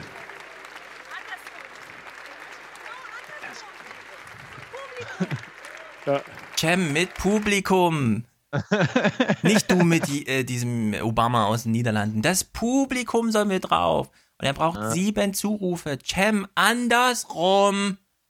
Ach so, andersrum. Ah, jetzt. Ja, also es ist wirklich. Ich würde gern hm. sagen, ich finde das alles schlimm.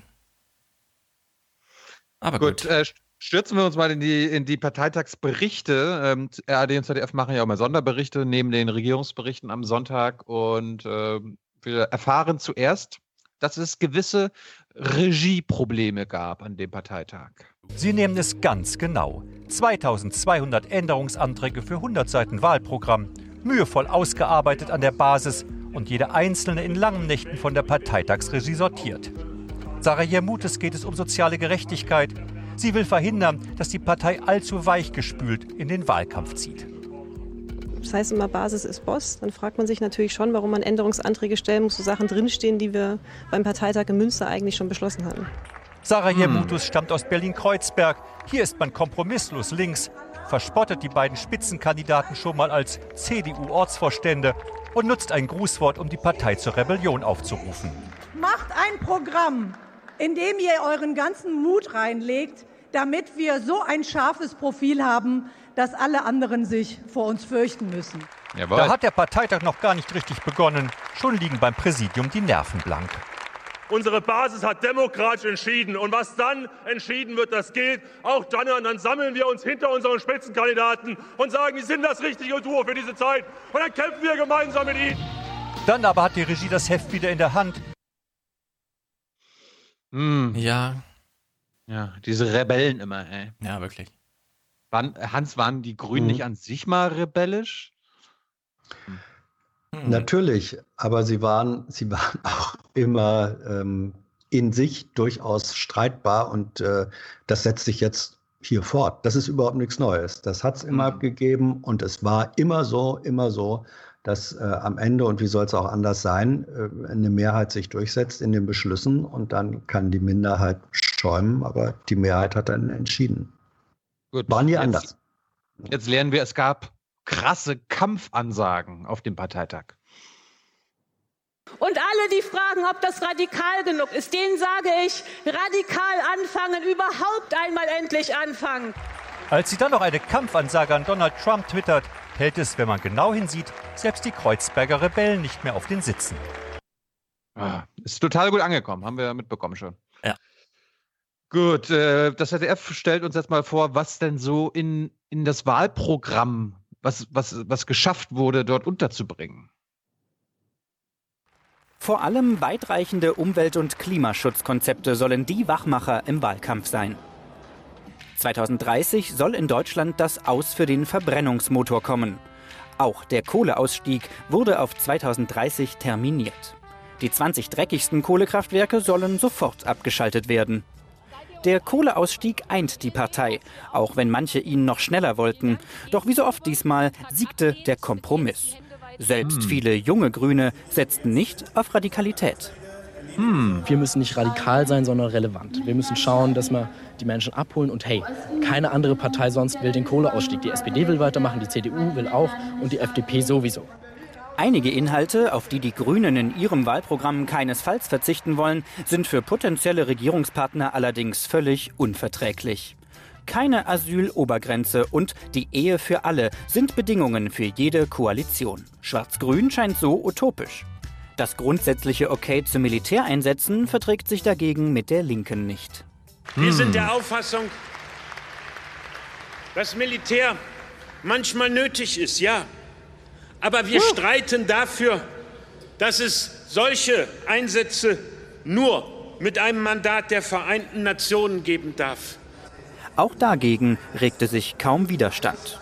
Nicht mal der populärste Friedensverfechter kommt mit seinem Appell durch. Ich finde das unmöglich. Die Grünen sind eine Friedenspartei und sie sagen nichts äh, zu einem Dutzend äh, Kriegseinsätzen, in denen die Bundeswehr ist, wie wir damit umgehen. Wir reden nicht mal darüber. Freiheit sichern statt ohne Waffen Frieden schaffen, so ist Grün 2017. Nicht radikal ja. sein, sondern relevant. Das müssen die sich von Bernie Sanders und Jeremy Corbyn und so abgeguckt haben, ne? Ja, ja, ja. ja. Ich, ich schätze mal, relevant heißt übersetzt regierungsfähig. Hm? Ja, wo kommt denn so ein Spruch her? Ja, ich, also das finde ich traurig, was Ströbele da gesagt hat. Ja. Dass die noch nicht mehr über die Bundeswehreinsätze diskutieren. ja, dass das gar nicht erst. Äh, das passt halt, das passt halt nicht in die Regie, ja. Nein. Gut. Wir lernen mal, was die Basis denn so gesagt hat an dem Parteitag. Ich bin wahnsinnig begeistert. Also ich muss sagen, Sie können das hier sehen wie eine grüne Tankstelle. Die Leute kommen hierher, können sich voll tanken und können dann in das Wahljahr starten. Am Ende sind wir ein Team. Sie sind an der Spitze, ja, aber wir sind alle ein Team und wir werden gemeinsam möglichst viel wuppen. Also jetzt haben Sie mich echt überzeugt. Wo es an Euphorie mangelt, hilft sich die Basis mit Pragmatismus und Disziplin. Das Team, was jetzt aufgestellt ist, ist schon in Ordnung ich habe ihn nicht gewählt, aber darum geht es jetzt gerade nicht, sondern jetzt geht es darum, dass unsere Partei eine Wahl getroffen hat, unsere Mitglieder, und er das gut machen wird. Wir wollen ja jetzt gemeinsam Wahlkampf betreiben. Das heißt, ich kann mir dann nicht meine, meine Kandidaten aussuchen, sondern ich, wir müssen dann gemeinsam äh, unsere Inhalte verkaufen nach außen. Ja, strotzt ja vor Leben. Ist, die Basis ist super zufrieden mit ihren Spitzenkandidaten. Ich sage lebendig pur. Ja. Hast du das auch so erlebt, äh, Hans, wenn du da warst?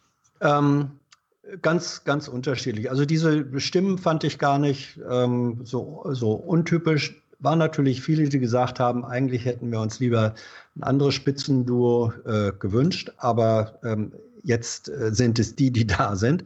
Und dann zu sagen, und uns ist letztlich die Partei und das, was, was die Partei äh, an Prozenten nachher kriegt, an, an Wählerstimmen, ist uns wichtiger als alles andere. Deswegen versammeln wir uns jetzt hinter diesen äh, Spitzenkandidaten, auch wenn das nicht unsere ähm, Wunschkandidaten sind. Finde ich eine, eine pragmatische, ähm, wenn du willst, auch eine ehrliche äh, Antwort. Ja, habe ich so erlebt. Ähm, ich habe auch welche viele erlebt, die, die gesagt haben, wie du vorhin andeutest, ja, das war für die Verhältnisse von Katrin Göring-Ecker und Cem Özdemir, die beide keine begnadeten Redner sind, wirklich nicht. Ähm, das für deren Verhältnisse waren das schon relativ äh, gute Reden. Wie man es tatsächlich besser machen kann, äh, hat man bei Jesse Klaver äh, erlebt, dem Holländer. Und einer hat im Übrigen so ein bisschen eine Wiedergeburt äh, gefeiert, mit der kaum jemand gerechnet hatte. Das war Toni Hochreiter äh, mit seiner Rede. Der hat die Leute wirklich ähm, dann auf die, auf die Bänke äh, getrieben. Das war schon äh, bemerkenswert. Aber diese Reaktion gab ich, äh, habe ich gehört. Es gab auch kritische, gerade von Seiten der äh, Vertreter der Partei Linken, die sagten, ja, als Parteitag hat das hier vielleicht irgendwie funktioniert. Aber ob die Spitzenkandidaten das, was sie jetzt hier an Autosuggestionen in der Halle äh, vielleicht geschafft haben, ob das, ob sie das im Wahlkampf dann überzeugend liefern können, weiß ich nicht. Da ist auch viel Skepsis. Ja. Aber wie lang war Toni Hofreiters Rede? Ähm, die habe ich nicht ausgetimt. Das, das könnte ungefähr 20, 25 Minuten gewesen sein. Ja, die haben doch alle nur so kurz gesprochen. Ja, das ist, ähm, ja, vielleicht war es eine Viertelstunde. Also, äh, ah, 6 Minuten 57. Das YouTube-Video von Toni Hofreiter ist 6 Minuten 57. Die Hofreiter-Rede war nur, ah. ja, der hat mehrere Reden gehalten. Welche meinst du denn jetzt? Ach so. Hm. Warte mal, hier gibt es eine. Ich meine nicht. Ah, 17 Minuten meine, 9. Ja, ich, eben. Okay. So, ich meine nicht die Einbringungsrede für die zehn Punkte, sondern äh, seine politische äh, Rede, die er am ersten Tag, nee, am zweiten Tag äh, gehalten hatte. Die war länger und da war er, ich glaube, niemand hatte auf dem Parteitag jedenfalls von, den, von der grünen Prominenz für irgendeine Rede mehr Beifall gekriegt als er. Das ja. ist erstaunlich, weil er eigentlich kurz, auch kein großer Redner ist. Ich lese mal kurz die traurigen Zahlen vor. Toni Hofreiter, ja. 19.100 Klicks, Cem Özdemir 2600, Katrin Göring-Eckert 1200. Straßenfeger. Das ist wirklich, das ist traurig, muss man ehrlich sagen, ja. Gut. Ja, ja, äh, aber, aber 19.000 sind in dieser Relation zehnmal so viel wie die anderen. Also das bestätigt vielleicht den Eindruck, ja. dass mindestens in der Relation das schon die ähm, eigentlich für mich die interessanteste äh, Rede da gewesen war. Aber 19.000 heißt eben auch, die Ausschnitte, die wir hier spielen, kriegen 20 ja. Mal mehr Leute mit als äh, auf YouTube, ja, im Original. Ja. Ja. Gut, äh, Toni Hofreiter könnte zum linken Flügel der Grünen gehören, vielleicht wahrscheinlich äh, dem Mitteflügel, wenn Cem nee, nee. nein, nein, nein, nein, zum nein, rechten Flügel gehören. Nein. Nee, Toni ist explizit äh, Vertreter des linken Flügels, sehr deutlich. Gut. Dann lernen wir jetzt mal, das fand ich einen guten Beitrag beim Regierungsbericht in der AD, äh, was denn der linke Flügel so alles durchgesetzt hat bei diesem, bei dieser Bundesdelegiertenkonferenz. Eine rote Linie, sie verläuft kreuz und quer durch die Gänge der Parteitagsarena. Den Weg soll sie weisen für hunderte Delegierte im Gewirr der Treppenhäuser und Ebenen des Velodroms. Wie viel klaren Weg und Richtung grüne Politik braucht, das sorgt insbesondere die Partei Linke bei ihrem Auftakttreffen am Freitagabend. Ich habe eben wirklich die Befürchtung, dass die Wählerinnen und Wähler irgendwie sich fragen, na, das Spitzenpersonal könnte auch Ortsvereinsvorsitzender von der CDU sein. Äh, das Programm ist so butterweich, da steht das drin, was in allen Programmen ist. Und äh, dass dann die Leute irgendwie denken, ja, dafür muss ich die Grünen nicht wählen. Radikalität. Liebe Hörer, das ist die wahrscheinlich einzige Kandidatin der Grünen, die eine Chance hat, ein, Direkt ein Direktmandat zu erringen, weil sie ist die Nachfolgerin von Ströbele. Ja. Das muss man im Hinterkopf haben. Und Profilschärfe, ja rote Linien verlangen Teile des Parteitags. Beispiel Klimaschutz. Reichlich unkonkret heißt es anfangs im Zehn-Punkte-Plan, wir steigen aus der klimafeindlichen Kohle aus. Doch die Delegierten streiten für möglichst konkrete Schritte beim Ausstieg aus der Kohle. Wir sind die Partei des Kohleausstiegs, weil wir ringen darum, wir machen uns Gedanken, wie kann das gehen, wie können wir die Leute mitnehmen und wie können wir davon überzeugen, dass es möglich ist. Und das unterscheidet uns von allen anderen, weil alle anderen trauen sich an dieses Thema überhaupt nicht erst ran. Die Debatte bringt eine wichtige Konkretisierung. 100 Prozent erneuerbare Energie im Strombereich bis 2030 lautet das Ziel, das es am Ende in den Zehn-Punkte-Plan schafft. Die Grünen kämpfen auch mit mancher Folge der Regierungsverantwortung. Mit Ministerpräsident Winfried Kretschmann im Autoland Baden-Württemberg ändert sich der Blick aufs Thema Autofahren. Das saubere Auto soll auch in Deutschland entwickelt und gebaut werden, hieß es ursprünglich im Zehn-Punkte-Plan. Eine ausgestreckte Hand Richtung Autoindustrie? Ich meine, wir sind für eine Mobilitätswende, also mehr ÖPNV, mehr Fahrradwege, mehr E-Busse und meinetwegen auch mehr E-Autos. Aber immer nur mehr vom selben heißt ja immer noch Autos. Wirklich autokritischer wird es am Ende nicht, aber der Parteitag setzt eine konkrete Leitplanke durch. Wir wollen ab 2030 nur noch abgasfreie Autos neu zulassen, heißt es nun. Für die stärkste rote Linie sorgt am Ende aber ein anderes typisch grünes Thema. Keinen Koalitionsvertrag ohne die Ehe für alle steht jetzt ganz offiziell im Wahlprogramm. Viele rote Linien also, sie sorgen für ein klareres Profil, aber auch für Barrieren bei zukünftigen Koalitionsverhandlungen. Hm, naja. Das war's äh, aus den Parteitagsberichten. Äh, Cem Özdemir war dann nochmal bei Tina Hassel beim Bericht aus Berlin. Und Cem hat natürlich nicht nur ausgeteilt ja, gegen die CDU und CSU und gegen all die anderen, sondern auch gegen Sarah Wagenknecht, die, hm, es kommt mir so vor, als ob sie nicht mehr mit Oskar Lafontaine verheiratet ist, laut Cem Özdemir, sondern mit Wladimir Putin. Ich habe ja in meiner Rede gesagt, wir reden mit allen, aber wir reden nicht über alles. Wenn die Sarah Wagenknecht von der Linkspartei mit uns möchte, dass wir jetzt Wladimir Putin anhimmeln, dann sage ich, dann wird es ein sehr kurzes Gespräch. Wir himmeln keine Diktatoren an, die Leute zusammenschlagen lassen, die Opposition verhaften. Hans, äh, mhm. kennst du einen Fall, einen Tag, eine Szene, wo Sarah Wagenknecht ja. Putin angehimmelt hat und gesagt hat, der ist ein toller Typ? Ist mir jetzt nicht erinnerlich, nein. Hat sie das nicht ah, ah. Plutokratenkapitalismus oder sowas genannt und äh, scharf verurteilt? Mafia-Kapitalismus? Ja, ja. Aber, das, aber, Stefan, das sagt sie nur, weil sie jetzt äh, so, sich die Grünen andienen will. Naja. Taktik, ja. Naja, ja. Gut, dann, wir, haben, wir, wir waren ja immer auf der Schiene, dass äh, Cem Özdemir Außenminister werden will. Jetzt will er vielleicht doch Innenminister werden? Was ist denn da los? Helfen Sie uns eine Sache aufzuklären. Ähm, Sie hatten gefordert, äh, die Grünen müssten das Profil bei innerer Sicherheit deutlich stärken. In Ihrem Redemanuskript stand noch ein Innenminister Özdemir. Da würden Salafisten und Rechtsradikale sich die CDU und die CSU zurückwünschen. Äh, Auf der Bühne haben Sie das aber so nicht in den Mund genommen. Hat Sie da der Mut verlassen? Also ich lese keine Reden vor, sondern halte die halbwegs frei, meine Reden. Das macht ja, glaube ich, auch das Interesse an den Reden aus, wenn man sie nicht einfach vorliest. Dann könnte man auch einen Automaten hinstellen. Und ich habe das ja jetzt schon so oft bei meinen Veranstaltungen gesagt. Also das ist ja jetzt nichts Geheimes. Ich habe also in meiner Rede, habe ich es dann ja noch ähnlich formuliert. Ich habe gesagt, Schauen Sie, bei uns ist es nicht so, dass wir uns nur über die Burka ärgern, sondern wir ärgern uns auch über die Springerstiefel. Das ist der Unterschied. Wir haben die gesamte Sicherheit im Blick und nicht nur einen Ausschnitt aus der Sicherheit. Und ich habe darauf hingewiesen, seit 2005 stellt die CDU, CSU ununterbrochen den Innenminister.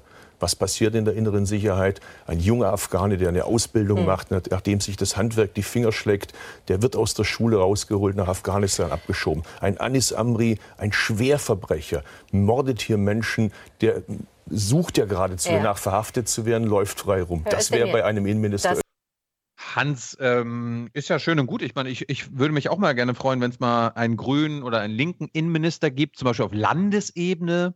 Die Grünen sind die Partei mit der, mit der, mit der, mit der meisten Regierungsbeteiligung in Deutschland auf Bundesländerebene. Trotzdem haben sie es irgendwie nie geschafft oder nie gewollt, da irgendwann mal irgendeinen Innenminister oder Innensenator zu stellen. Mhm. Und, jetzt, und jetzt auf die Schiene zu gehen. Ja, fangen wir halt im Bund an. Ist nein, ich glaube nicht, dass das. Nein, nein, das ist.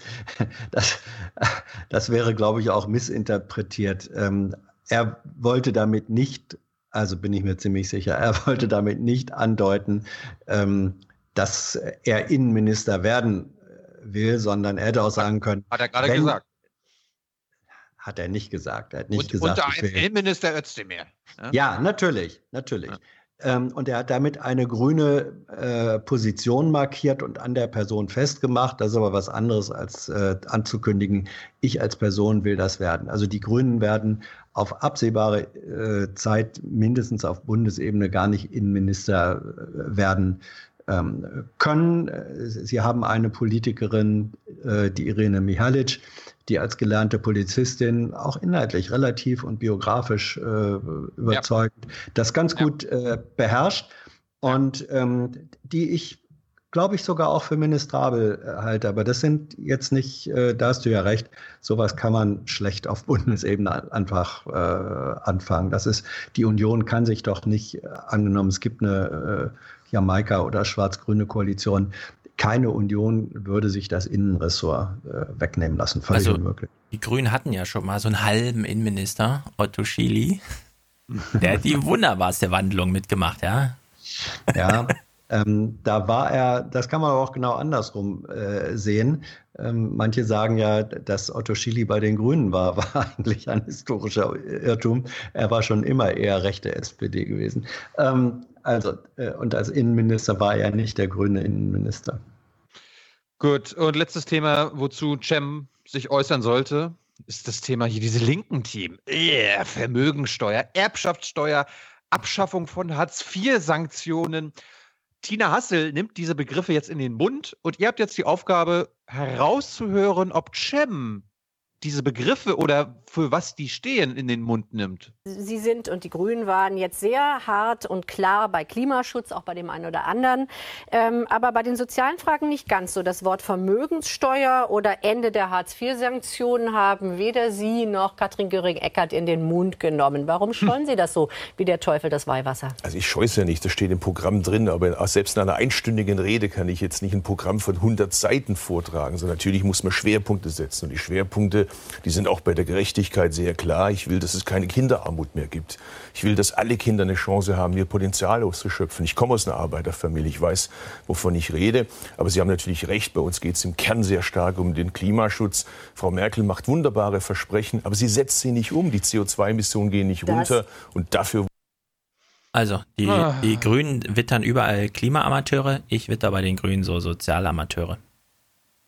Naja, also ähm, ich äh, bin völlig der Meinung, dass das auffällig ist, wie wenig äh, die soziale Dimension, und das ist auch am Ende eine, eine finanzielle, das ist völlig klar, ähm, äh, wie wenig das vorkam, aber die sind das muss man eben auch sagen, 2013 mit einem sehr ambitionierten Steuerkonzept, was kein Steuerkonzept war, um irgendwen zu schröpfen, sondern was den Anspruch hatte, den definierten Anspruch mit erhöhten Steuereinnahmen äh, sozusagen die soziale, äh, soziale Dimension anzugehen. Damit sind die einfach vor die Wand gefahren. Ja, das äh, hat nicht warum funktioniert. Ist das, passiert? das ist von den Wählern abgestraft worden. Ja, ähm, von den Wählern oder von den Journalisten?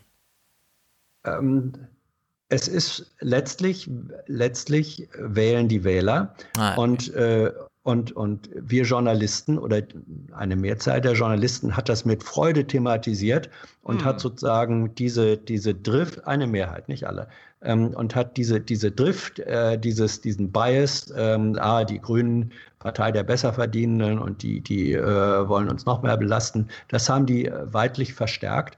Von daher war das eine Kombination dann am Ende von Wählerverhalten und natürlich Berichterstattung, dass das auch befördert hat. Aber es konnte nur befördern, weil es, weil eine Bereitschaft bei großen Teilen der Wählerschaft war, das aufzunehmen. Und ich glaube, das ist bei denen sozusagen als Negativfolie im Hintergrund. Jetzt äh, versuchen sie das klein zu halten, damit ihnen sowas äh, nicht nochmal passiert. Ob das klappt, weiß ich nicht. Die brauchen, die brauchen keine Steuerdebatte führen, die sie 2013 geführt haben. Die war teilweise mhm. wirklich blöd. Aber hier mhm. nicht von Vermögensteuer zu reden oder ja, richtig. Ja, ja. Erbschaftssteuer und sich dann trotzdem noch irgendwie linke Partei, also sie wollen ja eine linke Partei sein. Ja, also, wie gesagt, es steht ja im Programm, es steht ja im Programm drin. Ich persönlich ähm, ja, äh, hätte, es, hätte es auch, ja, ich persönlich, ich persönlich ähm, hätte auch gesagt, es, es hätte den Grünen gut angestanden, wenn diese Aspekte in den zehn Punkten, die dann wegen mir elf hätten sein können, ähm, äh, auch aufgetaucht wäre. So setzen sie sich natürlich dem Verdacht aus, ähm, ihr seid, äh, ihr gebt in Wahrheit viel zu sehr von eurer, eigentlich von eurem Anspruch, eben auch eine linke und sozial gerechte Partei zu sein, ähm, davon gebt ihr ohne Not äh, zu viel auf. Diesem Verdacht setzt sie sich aus, klar. Äh, Hans, wenn du ein Grüner wärst, also Mitglied der Partei wärst und bei der Urwahl abstimmen hättest können, mhm. hättest, du, hättest du dich für diese beiden Spitzenkandidaten entschieden? Ähm, im, Im einen Fall äh, hätte es ja gar keine Alternative gegeben, weil es hat ja nur eine Frau äh, kandidiert. Ähm, und äh, im anderen Fall da ich nicht Mitglied der Grünen Partei bin, auch nie. Ja, du sollst, du sollst jetzt so tun. Ja, ja, du sollst ja, jetzt so tun. Ja, ja. Ähm, ich glaube, ähm, ich hätte, ich hätte mehr Risiko bei der Wahl des männlichen Spitzenkandidaten für Lunder gehalten. Bitte konkreter werden. Du willst, nicht, du willst doch jetzt nicht ernsthaft sagen, dass du eine Alternative zu Robert Habeck irgendwo gesehen hast? und äh, ähm, Hofreiter auch gut gewesen war, wäre oder so.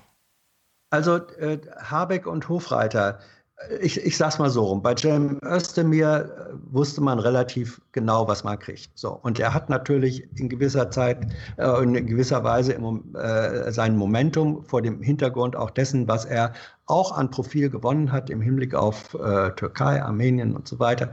Ähm, so, also da weiß man, da wusste man mit Sicherheit, äh, was er kriegt. Und äh, Habeck und aber auch Toni Hofreiter haben oder hätten in völlig unterschiedlicher Weise ähm, andere Facetten äh, betont. Äh, wie man die gegeneinander äh, abwägt, es hat ja äh, offensichtlich eine große, eine große Mehrheit äh, ähm, der Grünen gegeben, die gesagt haben, nee, Hofreiter sehen wir in dieser Rolle äh, jetzt nicht da. Manche von denen mögen möglicherweise nach seiner Parteitagsrede gesagt haben, hm, vielleicht hätte man es doch ähm, äh, eingehen sollen, das Risiko. Habeck bedient eine ganz andere Farbe.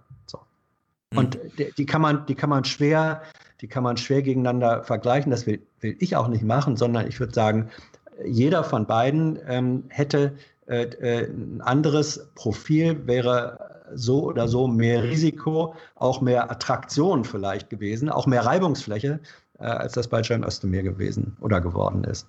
Aber der ist nur da. Ich meine, es hat so ein bisschen was wie vom wie beim Demokratenparteitag. Alle wissen, oh, Hillary ja, ist, ja, ja. ist jetzt ja, nicht die recht. beste Kandidatin und eigentlich, oh, wenn wir ehrlich sind, mal ein bisschen überlegen, oh, wäre vielleicht doch ein anderer, ein frischer, neuer Kandidat ein guter gewesen und ja. ah, scheiße. Hm. Ja, in Gefahr und großer Not bringt der Mittelweg den Tod. Ähm, das ist nicht von mir. Äh, weiß, weiß gar nicht, wer es war, Georg Herwert oder so. Also wie auch immer, historisch belegtes äh, Zitat. Und ein bisschen was davon ist äh, vielleicht da jetzt in der Spitzenkandidatenwahl ähm, zum Vorschein gekommen. Aber die Dinge sind jetzt so, äh, wie sie sind. Und äh, wir haben ja, ich glaube, du warst auch dabei in der, ähm, in der Bundespressekonferenz, haben wir ähm, äh, Thilo, haben wir doch Cem Özdemir danach gefragt, ähm, ob eigentlich mit diesem knappen Ergebnis ähm, was gewesen wäre, wenn er es nicht geworden wäre. Ne? Hat er gesagt, ja, dann hätten natürlich aber auch die Leute, die jetzt gesagt haben, warum habt ihr den Habeck nicht gewählt, die hätten gesagt, wie kommt ihr denn dazu, den Özdemir äh, nicht zu wählen in dieser Situation mit der ganzen ja. Erdogan-Hasskacke und so weiter. Also da findest du, so knapp wie das Ergebnis zwischen den beiden waren, da ist auszurechnen, was beim jeweiligen Ergebnis mit guten Gründen die andere Seite gesagt hätte.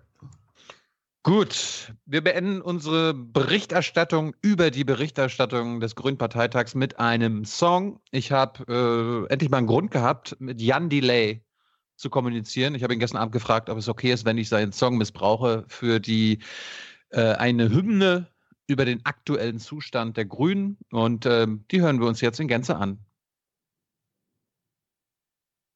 Zukunft wird aus Mut gemacht, lautete das Motto des Grünen Bundesparteitags. Und Mut haben sich die Grünen selbst gemacht. Wir können das Ruder rumreißen, mit wem auch immer.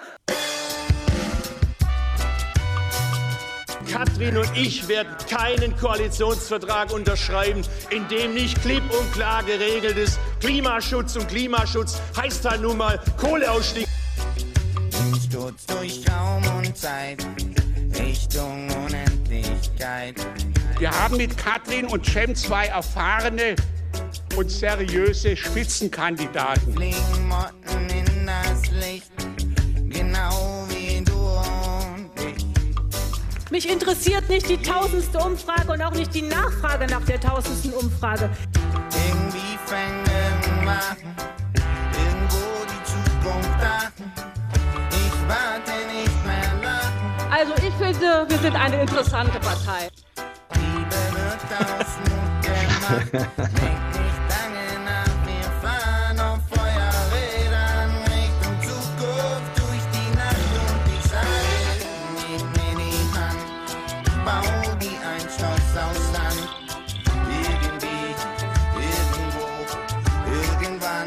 Also jetzt haben sie mich echt überzeugt.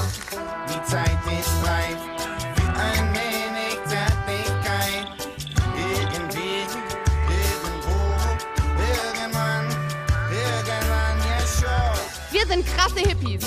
Flug durch Zeit und Traum. Er wacht aus seinem Traum. Wir sind der Auffassung, dass Militär manchmal nötig ist, ja. Nur ein kurzer Augenblick dann kehrt die Nacht zurück. Wir haben eine Liebeserklärung hervorgebracht. Das ist eine Liebeserklärung an die Zukunft.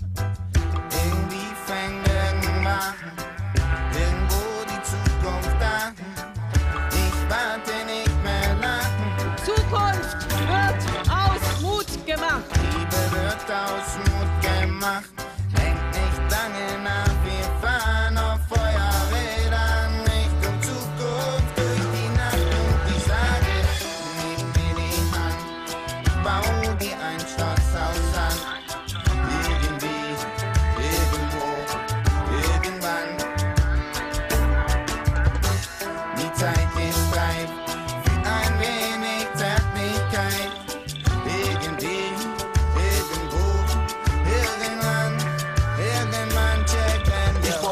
Einsamkeit wie ein Reiter, dann scheiß ich auf Tränen und Kleidermann. Dann wird für den, der mit Duden feischt, das Leben zart wie Pudenfleisch. Ja, dann ist Schluss mit Einsamkeit, weil dann hat nie keiner Zeit. Dann ist mir nichts meiner Leid, zu zweit kommen nach dem Job die Feinarbeit. Lobbys gibt es viele, für das Hobby namens Liebe. Und mein Leben ist halt warten auf die Gelegenheit wie Diebe. Irgendwann ist sie da, irgendwo finde ich sie bestimmt. Und die hat's dann in sich und zwar doppelt mit dem Kind.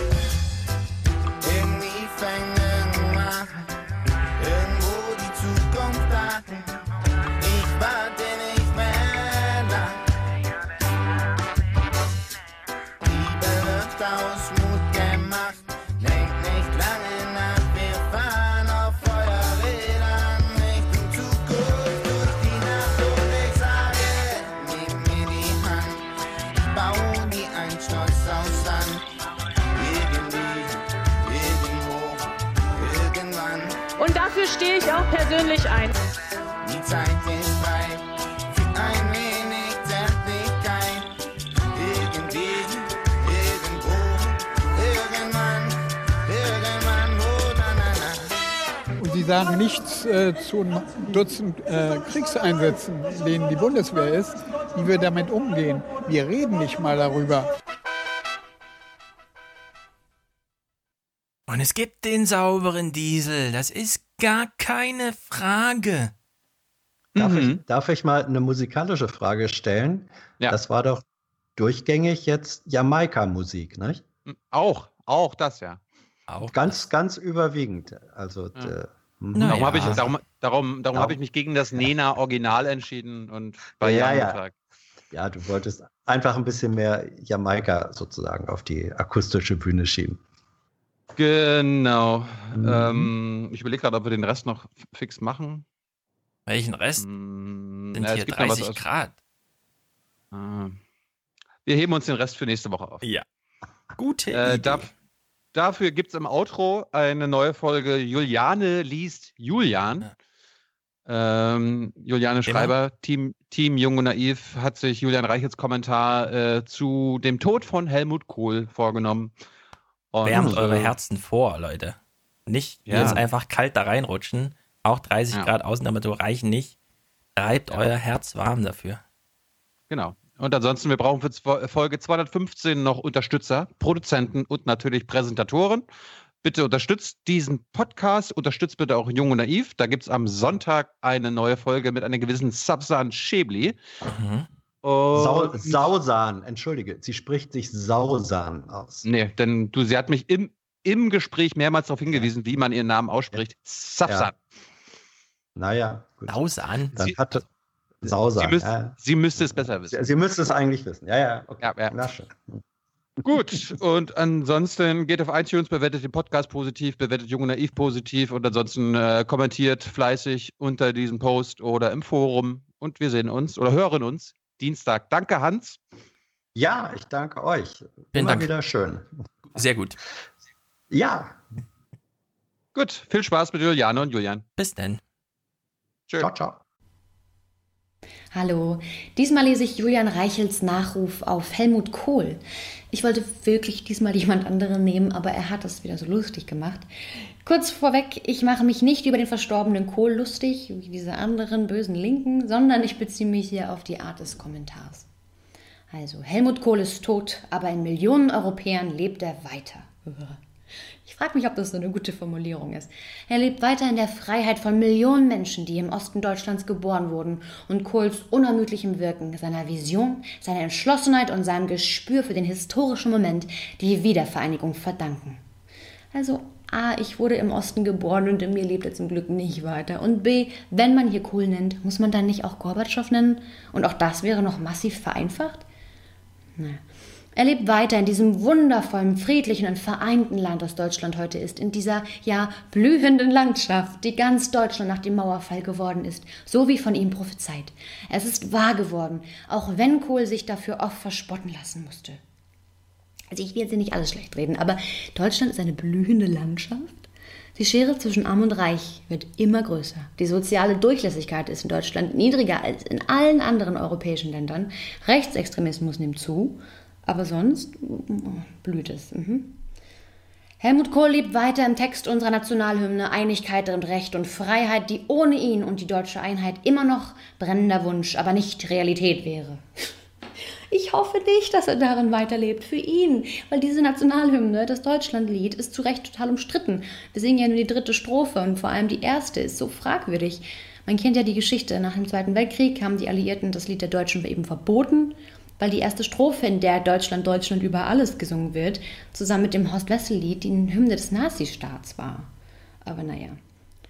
Seine Idee von Deutschland lebt weiter in jedem staunenden Schüler, dem man heute mühsam erklären muss, dass eine Mauer einst die heutige Hauptstadt Berlin durchschnitt. Also ich glaube nicht, dass da so viele Schüler staunen, weil wir 27 Jahre später einfach immer noch ein extremes Ost-West-Gefälle haben. Vor allem eben was Löhne, Renten oder Arbeitsplätze betrifft und was auch wirklich jeder mitbekommt. Er lebt darin weiter, dass 500 Millionen Europäer in Frieden und Freiheit miteinander leben und zwar in unterschiedlich verteiltem Wohlstand, aber doch reicher als jede Zivilisation der Weltgeschichte. Ich finde die Beschreibung in unterschiedlich verteiltem Wohlstand fantastisch. Das ist mein Euphemismus der Woche. Kohl war es, der die europäische Einigung und Integration so vorangetrieben hat, dass Krieg auf diesem Kontinent unmöglich geworden ist. Ist Krieg bei uns unmöglich geworden? Ukraine, Kosovo, Baltikum? Und dann der letzte Satz. In Zeiten von Brexit und Populismus könnte es kein mächtigeres Zeichen geben als das Leben von Helmut Kohl. Also erstmal kann ein Leben kein Zeichen sein. Und dann fallen mir auch echt mächtigere Zeichen ein. Und ich frage mich, könnte man diese Lobhudelei nicht ein bisschen nuancieren für jemanden, den eine Spendenaffäre mit schwarzen Kassen moralisch völlig diskreditiert hat, der wegen Steuerhinterziehung angeklagt war, der und zuletzt den rechtsextremen Viktor Orban als seinen Freund bezeichnet hat? Darum würde ich lieber mit Zeilen von Leo Fischer von der Titanic enden, der geschrieben hat, Miese Witze, uralte Titanic-Titelblätter und längst verjährte Verbrechen wurden noch einmal hervorgekramt, ganz so, als sei da nicht Deutschlands Retter gestorben, sondern ein beliebiger Apparatschick und Machtbolzen, dem die Einheit irgendwie in den Schoß gefallen war. Wir müssen uns langsam fragen, ob wir noch in einem Land leben wollen, in welchem man nicht einmal im Tode von Nachstellungen und Anfeindungen verschont bleibt. Wahrlich, Kohl hat Besseres verdient, Besseres als sein Andenken immerhin, Besseres als uns allemal.